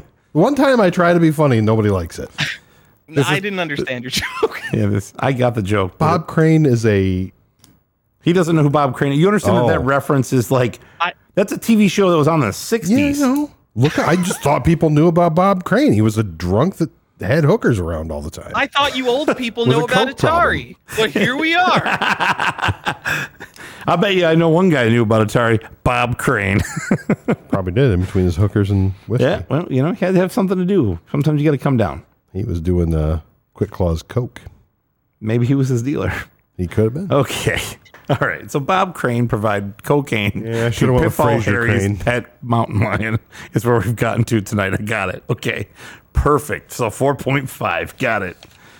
Ah, no, It- uh, review Kaboom is five out of five. you're going to give Kaboom a five, but you're going to give a single screen game with high So the thing replay with. Kaboom, like I could play Kaboom for an hour, and a game of Kaboom lasts like 90 seconds. It's just like the most intense thing. It's like Robotron. Because it's just like the fastest thing, and it gives you that hit of, of dopamine and adrenaline immediately. I could, and you know, there's another David Crane game that might be the Atari 2600 game I play the most because I play it at work. Dragster. You can play a game of Dragster in seven seconds. Yep. So there's there's a an It's- arcade machine in the break room, and literally every time I pass the arcade machine, I'm like one of the only people who plays it. So I just keep it p- up on Dragster. I'll play a game of Dragster in seven fucking seconds. It's fucking awesome. And that's something that like only Atari can give you that. Having a full game experience in seven seconds. That is that is valid. Okay. All right. Well, that wraps up the LJN game ratings for now. That was painful. It was not. I had a great time. Oh, okay. So, we're going to move on to where could you play this game today? And by today, I mean 30 and 40 years ago. I was gonna So say, are we doing this for Robbie? Yeah, Jay, tell me, tell me what platforms this game was released on. The good old Atari 2600, which has been the topic for the last two and a half hours. Yep. Um, the Atari 5200, Yep. the eight Atari 8-bit computers, so the 400 and the 800, etc., etc. There's a number of them. Yeah. Yeah, there's a lot. Um, Apple II, ColecoVision, Commodore 64, IBM PC Junior, MSX, TRS-80, The Tandy TRS-80. yep, and ZX Spectrum, What else? Sega Arcade, the SG-1000. So, the SG-1000 version of this game is on like a card, right? The S, yeah, the Sega My Card. Yeah, the Sega My Card. Yeah. which I thought was interesting. Just you know, looks like a HuCard or like an early Master System game, you know, whatever. but there is a Sega Arcade port of this game, and it looks it weird. It has like icicles and all kinds of. There's there's a uh, what like volcanoes exploding in the background, and like all the vol- the lava balls come down on your head and stuff. and- Oh, and lightning bolts. And yeah, all the that lightning bolts. Wild and- shit. Yeah, so it's like this like dressed up port of the game, and it didn't look like a lot of fun to me. No, It didn't look very good. no. So anyway, yeah, Well, see, the thing is, I, I never played the arcade version. Did that even come out in America? I don't know if it think I did. only learned about that while it might have been in Europe or only or Japan only. I don't know. Okay. Like the joy of Pitfall 2 is exploring and not dying. And an arcade game is like if you're playing this longer than 3 minutes, like the game is set up incorrectly. So Yeah. it kind of at odds with how they play. And that's what I was getting at earlier. Like you cannot die. You can just get to zero points and you go back to where you last, you know, had your checkpoint. So that's not exactly, you know, that doesn't facilitate a good arcade experience for the operator, right? He's like, well, this kid's been here all day and I've made 25 cents. that's that's not good. Gonna go out of business like that. Anyway, all right. So what are we on to next, Jay? We're on to collecting, my friend. Yes. Can you give me some info? Absolutely. So, going to talk a little bit about collecting for the Atari 2600. I know there are a number of versions, which I now have to buy all of. I didn't know that. I got to buy all these now. So, All right. Yep. It's going to be my first ZX Spectrum game someday. You can count on that. So, anyway, talk a little bit about the collecting for the Atari 2600. This loose cartridge, about 20 bucks. Okay. And a complete box. Again, now that everything is con, you know, uh, condition sensitive from a price perspective, it was about 80 bucks. You can find sealed copies of this game loose, like raw, ungraded, for around $200. Not super expensive. They're not in great shape, but uh, they do exist. Graded, there are quite a few sales of this game. Okay. And I'm just going to go over a few of them really quickly. The most expensive version of this game and the highest grade also are the same. So that should not surprise anybody. But the highest grade for this game is a 9.8 A, plus, which is basically as nice as you can get through WATA, right? These are all WATA graded games. And just over two years ago, that game sold for $1,080. Now, Atari 2600 version 9.4 A plus sold for $360 on August 17th, 2021. Nine or 10, what, what is that? 10 months later in June, the exact same grade of that game sold for 244. So that's what, like a 75% or 25% decrease in price, Yeah. right? Over the course of 10 months. They, and then uh, our 9.0 A plus sold for $144 in- in July of this year. That's pretty fucking cheap. Yeah. And look, like I said, if you don't care about the grade and you just want like a nice copy of the game, a 9.0 A plus is pretty nice for an Atari game. I mean, don't don't let the don't let the other you know the, the people who collect the graded games you know you know hear me say that because I might get kicked out of the club. You might. Like 8.5 is shit. You know, that's for that's for the trash people. Anyway, I digress. And the most interesting thing that I found while digging through all this on WATA is a prototype for this game sold for $360 in September. I would have bought that. I didn't know there was no grading or anything on it, though? Just a What prototype. was that? I would have bought that. I know that's what I said. I was like, it was on Heritage Auctions, and it sold for 360 bucks in September. And I'm mad that I Was missed it, it. was it an Atari 2600 prototype? I believe it was. Oh man, we fucked up. We did fuck. Up. Well, it's a good thing we weren't bidding against each other then. Are either one of But the neither of us would have bid like crazy for it. no, so- no, no. That's But that's I would have been like, yeah, I'll pay 400 bucks for it. I agree. I got the stuff the same thing. I'm like, I could have maybe got it for 380. And I was all like, damn it. so anyway, there are no population reports on WATA for Atari games. Again, my personal theory is that they don't want everybody to know how many there are because they're constantly selling them. Every auction, every Tuesday night little mini boss auction that Heritage does has a copy of River Raid. It has a copy of Pete Rose Baseball. It has a copy of like ice hockey or whatever. There's all these games that they have graded so many of, unless they're just reselling the same game every every week, which they're not. But it's just there are just so many, and I think it would be fascinating once they finally release what those numbers are because it's going to be a, a high population, I'd bet. So, anyway, all right. So, uh, Yeah. Two was is definitely one of the games that Atari distributors had left over, and like it's literally Oh, yeah. been on sale since 1984.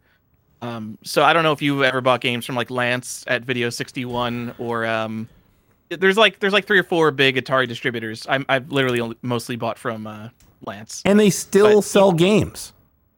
Yeah. So un, up until 2020 or when everything started getting big, that's when people started buying him out.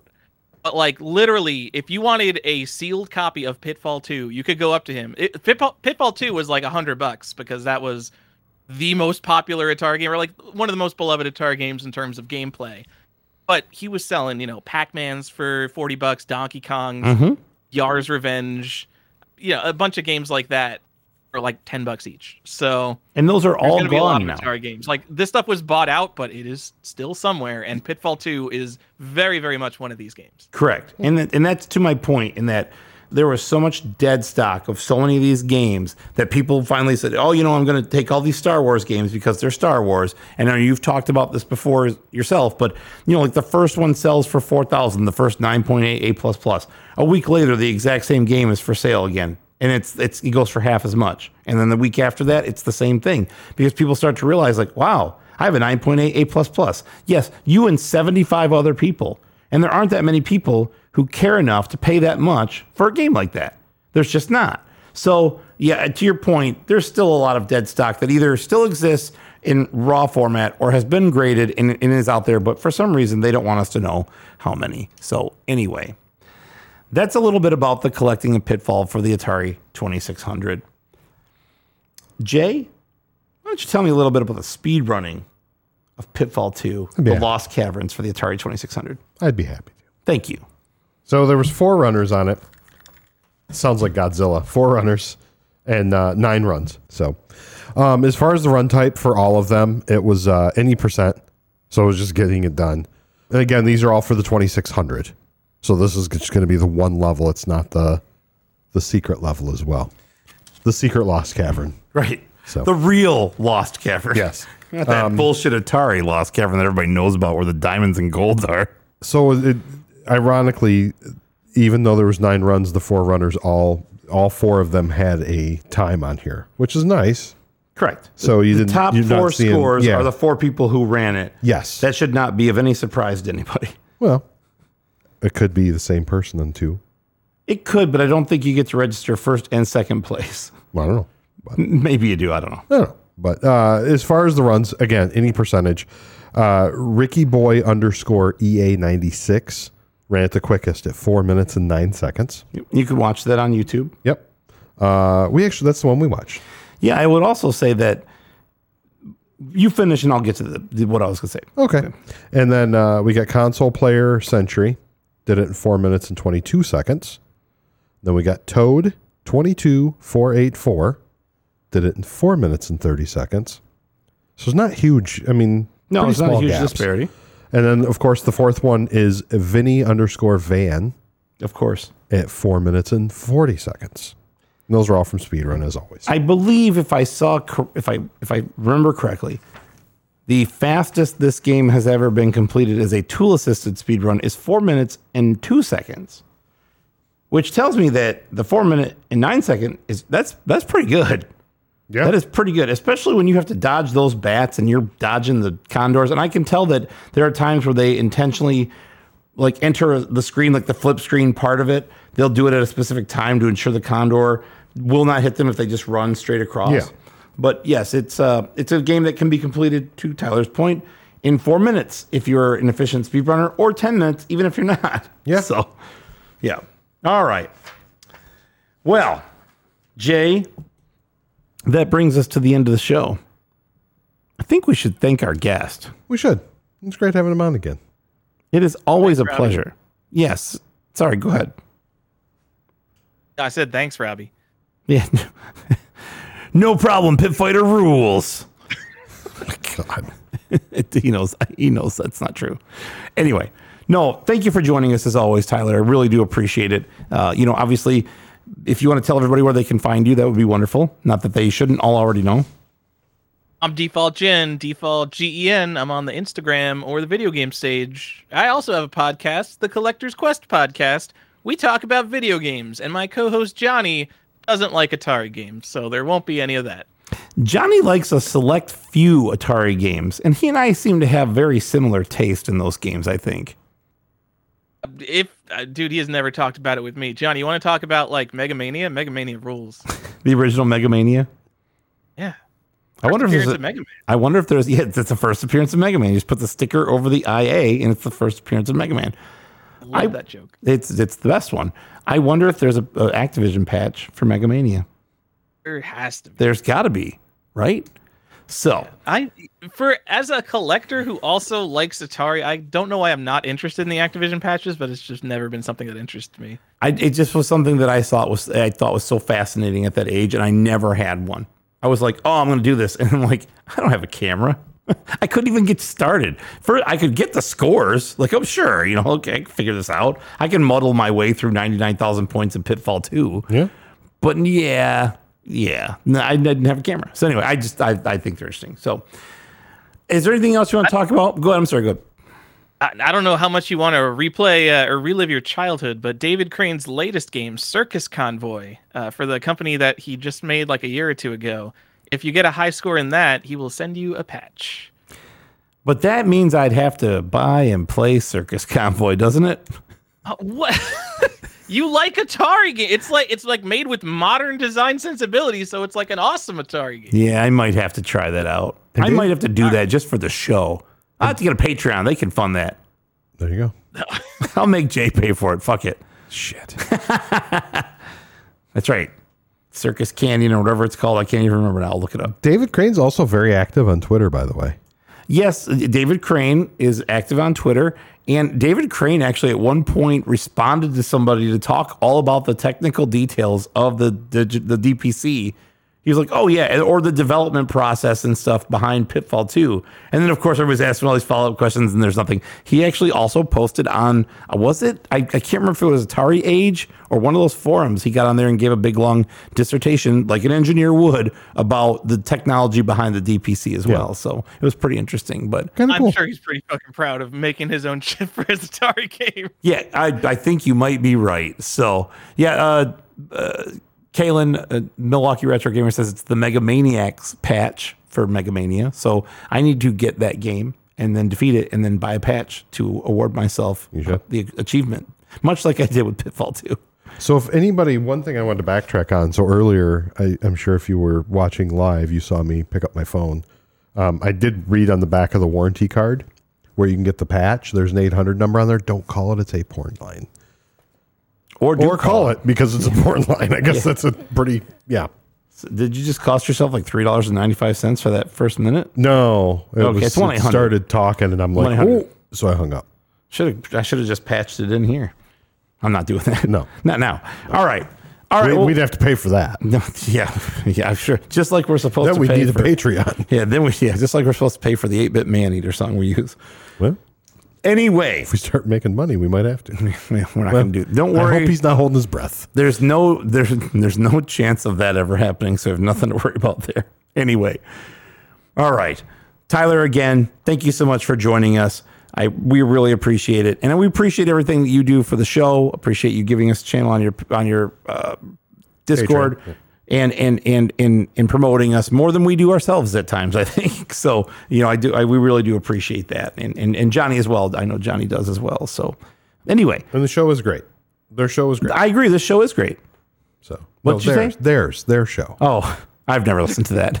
Their show's great. I don't know. It really is. I don't know anything about it. if anybody happens to listen, which 90% of our listenership is from Collector's Quest, but if anybody not from Collector's Quest listens, listen to Collector's Quest. So now that we're pushing three hours, we might want to wrap up. No, I'm going to keep talking. Okay, cool. I just Well, hit my second win. Get, hit the wrap ups button here. You need to wrap that shit up. Wrap that gavel up. Wish you had You a guys saw that Mario trailer that just dropped? Yeah. Oh my God, the one with Jack Black and he's the, he's Bowser and they talk about the the penguins are there and It's got that Guardians of the Galaxy guy. Dude, there's gonna be Rainbow Road in the movie. Oh my god! can you believe it? Can you believe it? Who, It's- who's, who voices Toad? I don't know. We should look that up while we're doing this. I don't. I want to be done. No, you don't.